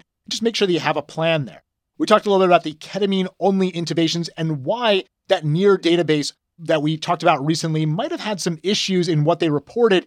Remembering that if the best approach for the patient is RSI, then RSI is what you should do and not say, well, the best approach is RSI, but I'm going to go with a ketamine only. Probably not the place to be doing that. And if you're going to think about using a ketamine only approach, you got to make sure that it's in your skill set, which means you're going to have to do some training. And then we talked a little bit about fluid responsiveness and why we've had this massive shift from where Manny Rivers was 20 years ago to where we are today. The shift from we're going to give less fluids, we're going to start using vasoactive substances earlier. And we've discussed fluids and sepsis many times in the past, but Scott kind of brings some of these thoughts together in this nice little segment. I like these devil's advocate segments that you and Scott do because, you know, as you're listening to pieces that are critical care related that Scott's not involved with, you're always thinking kind of, I wonder what Scott would say about this. And then you get to hear him sort of pour out all of his thoughts about previous segments that you know that he has opinions on these things. So it's just kind of him like getting it out there, right? He's got to like let it all out. Absolutely. And it gives a lot of the flavor of medicine that there are so many different ways to tackle something. And I think Scott would be the first to say, just because this is the way I do it doesn't necessarily mean it's right. Doesn't mean that we're not going to change our recommendations in a couple of years as more data emerges. But this is another way to think about it. Nordt! Our next segment was Stuart Swadron and Sean Nordt talking about online suicide kits. And, you know, obviously, it's always been that people share information about suicide and with the availability of, you know, the web now, it's not surprising that it's become something that's really, really out there. And recently there's been some newer blogs and some newer techniques that are referred to as suicide kits. And unfortunately, many of these methods are pretty successful, and many of the patients will just be found dead on scene. But on those who are found early in the process and are actually brought to you semi alive, hopefully you knowing a little bit about it can lead to some better outcomes. So, some of the highlights of this piece included a discussion of sodium nitrite. This is one that's out there and common, and people ingest massive amounts of sodium nitrite in the grams, which will cause a profound methemoglobinemia.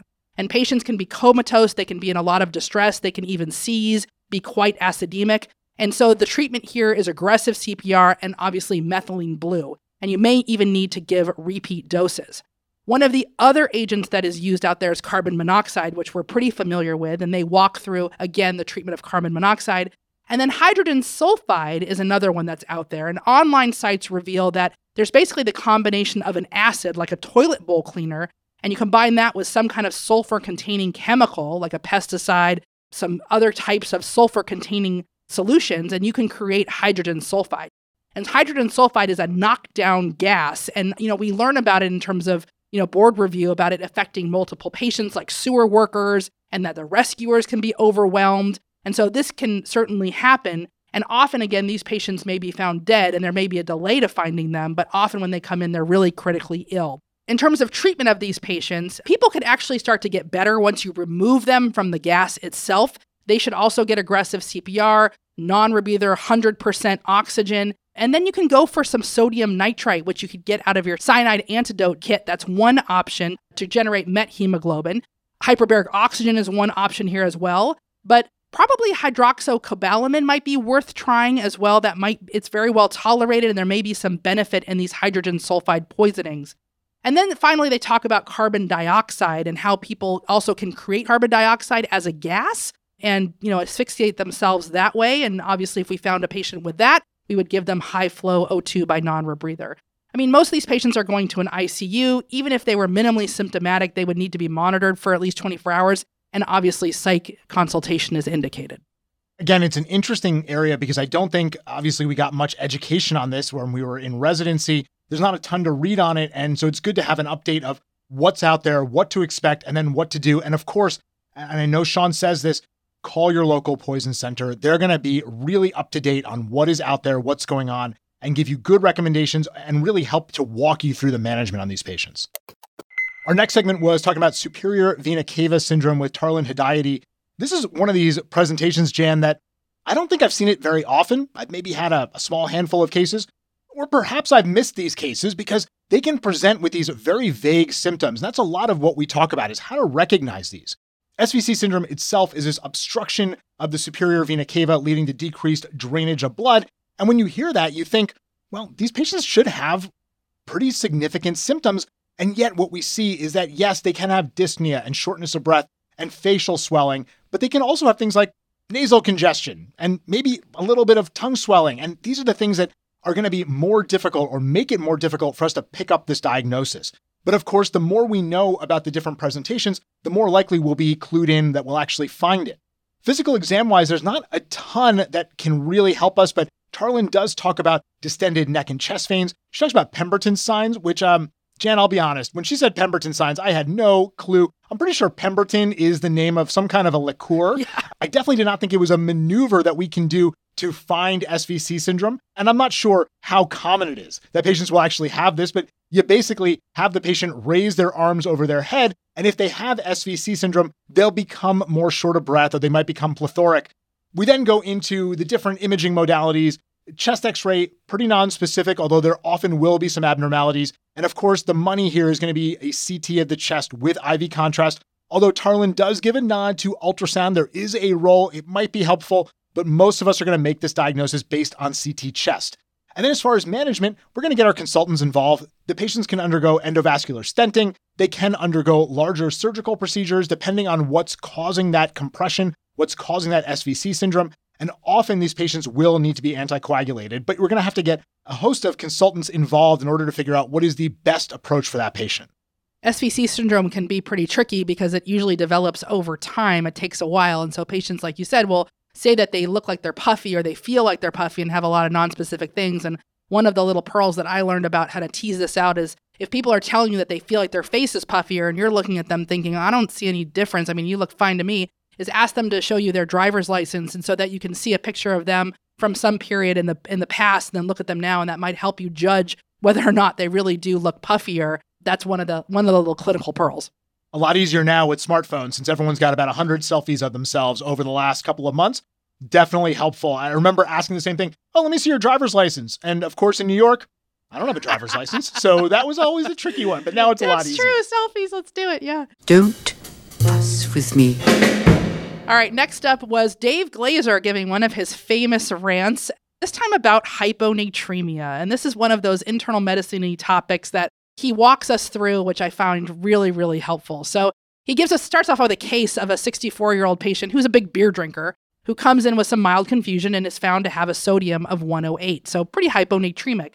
And really, what he walks us through is how most of the hyponatremia that we come across is actually acquired over time, meaning that it develops slowly.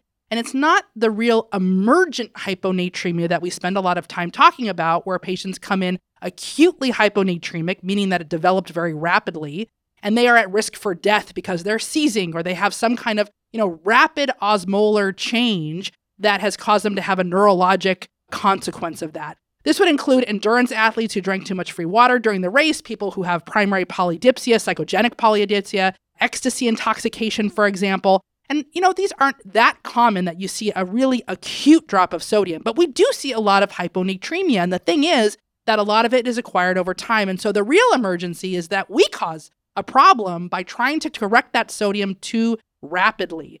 We know that we can cause cerebral demyelination syndrome, which used to be called central pontine myelinolysis, which is a locked in syndrome, which is obviously terrible. And we don't want to do that. And so we have to remember that we want to match the tempo of our treatment to the tempo of their disease. If they acquired their hyponatremia over time, it also needs to be corrected over time. And there is no rush to treat it unless they are having life threatening consequences and it's one of these acute cases.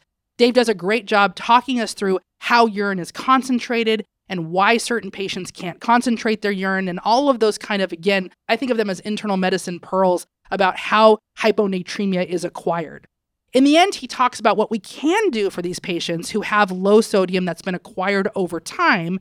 And it's really about sort of matching their urine production to what you're putting in. So he advises in patients like this, make sure you're tracking urine output. It might be via a Foley, it might not. And then you want to try to match their output, and it can be really tough to keep up. And so he advises some other things like giving DDAVP to try to sort of slow down urine production, and this will help concentrate urine. It's a really fascinating segment. If you haven't reviewed hyponatremia in a while, this is going to be a good one. I feel like hyponatremia is the concept that makes emergency physicians cry the most. Yes. And whenever I admit a patient with hyponatremia and the internist starts telling me about hyponatremia, I my brain shuts down. But actually, I think Dave's approach is really good. It's not overly long. It's kind of what you need to know in the moment to take care of that patient. But a lot of what we do is probably not necessary. And we really should be saying, okay, how long has this developed over? And that's going to guide your management. I think that is the biggest tip to take home. Brian Lin. LacerationRepair.com. Our next segment, we actually split into two. This is the common suturing errors from Brian Lin and Jess Mason. So much good stuff in here, Jan, because again, I think suturing is something that we do so often and we can, we can put it back together. The question is, let's do it the best way that we possibly can, or how do we do it the best way we possibly can? And that's where Brian's tips comes in. And there's lots of videos on his website, lacerationrepair.com, demonstrating each of these and why they're important. Everything from choosing the wrong suture for the task and going over which suture materials we should use under which conditions, making sure you don't handle the needle with your fingers, but instead using your instrument so you don't get a needle stick, how to grasp the suture properly, how to enter with the needle into the skin, all of these little micro tasks that really do make a difference in the eventual outcome of that laceration repair. And, that's really what we want. Yes, we want to close it, we want to move on, but we also want to close it the best way we can and give the patient the best outcome they can get. It's so practical. And, you know, as you listen to this, you're thinking of yourself and how you suture. And I really think for everyone, there's something in here that you can learn from it for sure. Rick's Rants! Next up was Rick's Rants. And this month, he's talking with Dr. Thom Mayer about burnout and resiliency. Dr. Mayer's an ER doc. He's been around a long time, done a lot of speaking, and currently he's the medical director for the NFL, which is kind of a cool job. He published a book last year on burnout called Battling Healthcare Burnout Learning to Love the Job You Have While Creating the Job You Love. And this is actually a book that's won some awards and sounds very practical.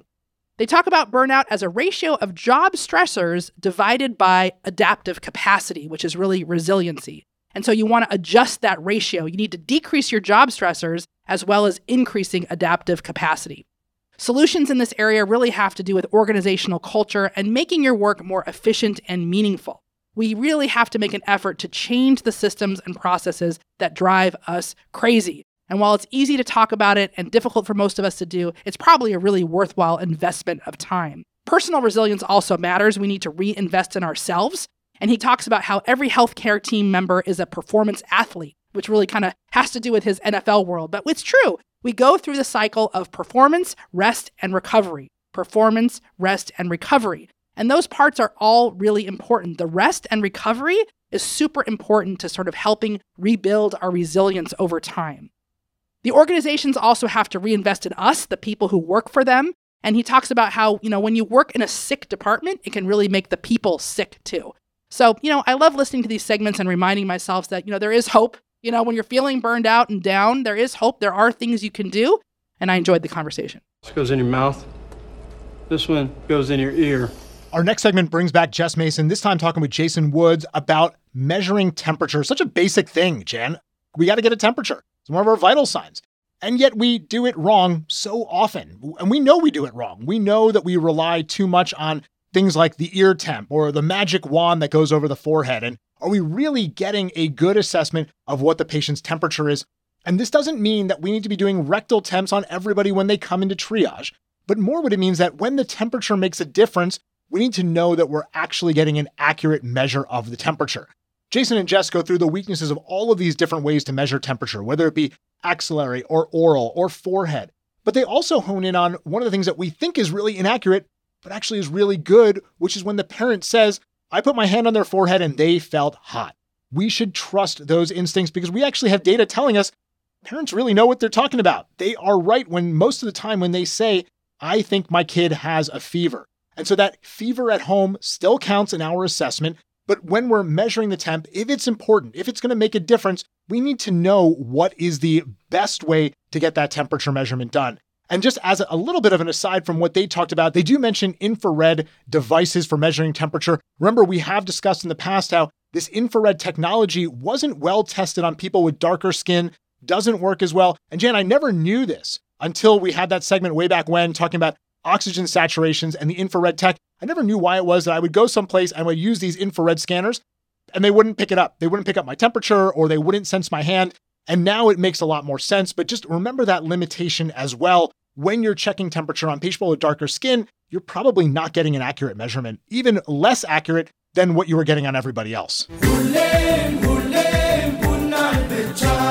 Our final segment is on the world travelers. This is our continuing segment on looking at healthcare systems in various countries. And this time we are traveling to Ethiopia. And Cedric Dark has a conversation with Tsion Firew. Dr. Firew is a faculty member at Columbia University, but she was born in Ethiopia and she has a career that's really focused on global health. So she really understands these issues from many perspectives. If you haven't been to Ethiopia or don't remember a lot about it, it is Africa's oldest independent country. It is second largest in terms of population. Most of their population lives in rural areas, with only 20% living in urban centers. And this is a healthcare system that's very primary care focused, with a heavy emphasis on community health centers and community health workers. Their healthcare system is funded by the government through a program called Community Based Health Insurance, CBHI, but they are also very heavily dependent on NGOs and private donations to subsidize their system. This is one of those healthcare systems where patients have to pay a lot of out of pocket costs, especially if they need emergency care or rapid access to a specialist procedure. They may have to be going to the pharmacy and buying the drugs themselves, or even going to the blood bank and purchasing the blood for their family member and bringing it back to the hospital. So it's a very different healthcare system than what we've heard about in our past episodes in New Zealand and the Netherlands, for example, but really does give us an, a glimpse into what healthcare systems are like in low income countries. I love this segment because I think we don't get a good perspective on what's going on outside of the US or maybe the US and Canada. Maybe we have a little bit of that experience in European countries, but this is a very different system. And that last piece that you talked about, the out of pocket expenses, especially for emergency care. And often what families get told is here's what your family member needs. If you have money for it, here's where you go to get the stuff bring it back to us, and then we'll give it to your family member. And that's kind of a, a crazy thought to us of how a system can function. And clearly, there's a need for, for a more comprehensive approach. But it does show what healthcare looks like in a lot of other places. And I think it's an important perspective if we haven't been outside. And, and Jan, I'll be honest with you, I haven't done work in a lot of these other countries, and so I don't know how these systems work. And I think it is a really good look into what's going on outside of our borders. All right, Jan, that is the program for the month. So much really interesting stuff. Again, spanning all of these different areas of emergency care from the really basic stuff like measuring a temperature and closing a wound to things like superior vena cava syndrome and getting into these online suicide kits. This is what we do on EM:RAP. We try to get all of these different things, these different concepts, different things that are going on in the realm of emergency medicine, and then bring it to you every month. And we hope that you have enjoyed the month as much as I know Jan and I have, because I had a really good time listening to all of our experts talk about these fantastic topics. Yeah, and you know, everybody, this is I love this month because it represents emergency medicine, right? It's just from, you know, point A to point Z and everything in between. But it is really important and remember everybody, what you do matters. Next time on EM:RAP. This was a case where it didn't quite fit that classic story, and thankfully, I was actually kind of led down to the diagnosis. Well, my initial thought is always wear flip flops in the hotel room, um, number one. And then number two is I'm feeling sorry for this guy. That sounds awful. Uh, these are really, really painful. That's one thing I'm thinking. But for us in the ED, what we really want to know is of the patients who come in with back pain, how often do they have a spinal epidural abscess? The route of medication administration has a big impact on the child, and not just in terms of the effectiveness of the medication, but in regard to their experience. Eh. Damn rappers, it's the June Easter egg. That's right, it's the month of June bugs, the bug, and June bugs, the drink, and moonstones. Moonstones. Moonstone is one of the birthstones for June. Or the less sexy orthoclase. Ugh. Named in 1823 by German mineralogist Johann Friedrich August Breithaupt, who coincidentally was born. Don't say June. In May. Oh. May 16th, actually. Why do you bring this up in June? Well, June is the sixth month, and if you take a six and you turn it upside down, it's a nine, which is the square root of 81. What does this have to do? And if you subtract 81 from 140, you get 59, which is the exact age of James Joyce when he died. What? Besides being an Irish postmodern writer, he's also one of the few famous writers whose first and last names are the same letter as the first letter in June. The letter J. But he was born in February and died in January. Yes, but he wrote a bunch of unreadable, dense books, and one of them was called Oh, Ulysses, which follows the main character, Leopold Bloom, around Dublin on a single day in the summer. And by coincidence of coincidences, that very day, described in the book, is exactly 81 years and one month after the German mineralogist guy with four names celebrated his birthday the year he renamed the Moonstone. Wait a minute. June 16th, 1904? Precisely. Ow! Yeah, and that's why every year in Ireland on June 16th, it's Bloom's Day, when people get drunk and they stumble around Dublin following in the footsteps of Leopold Bloom and quoting Ulysses.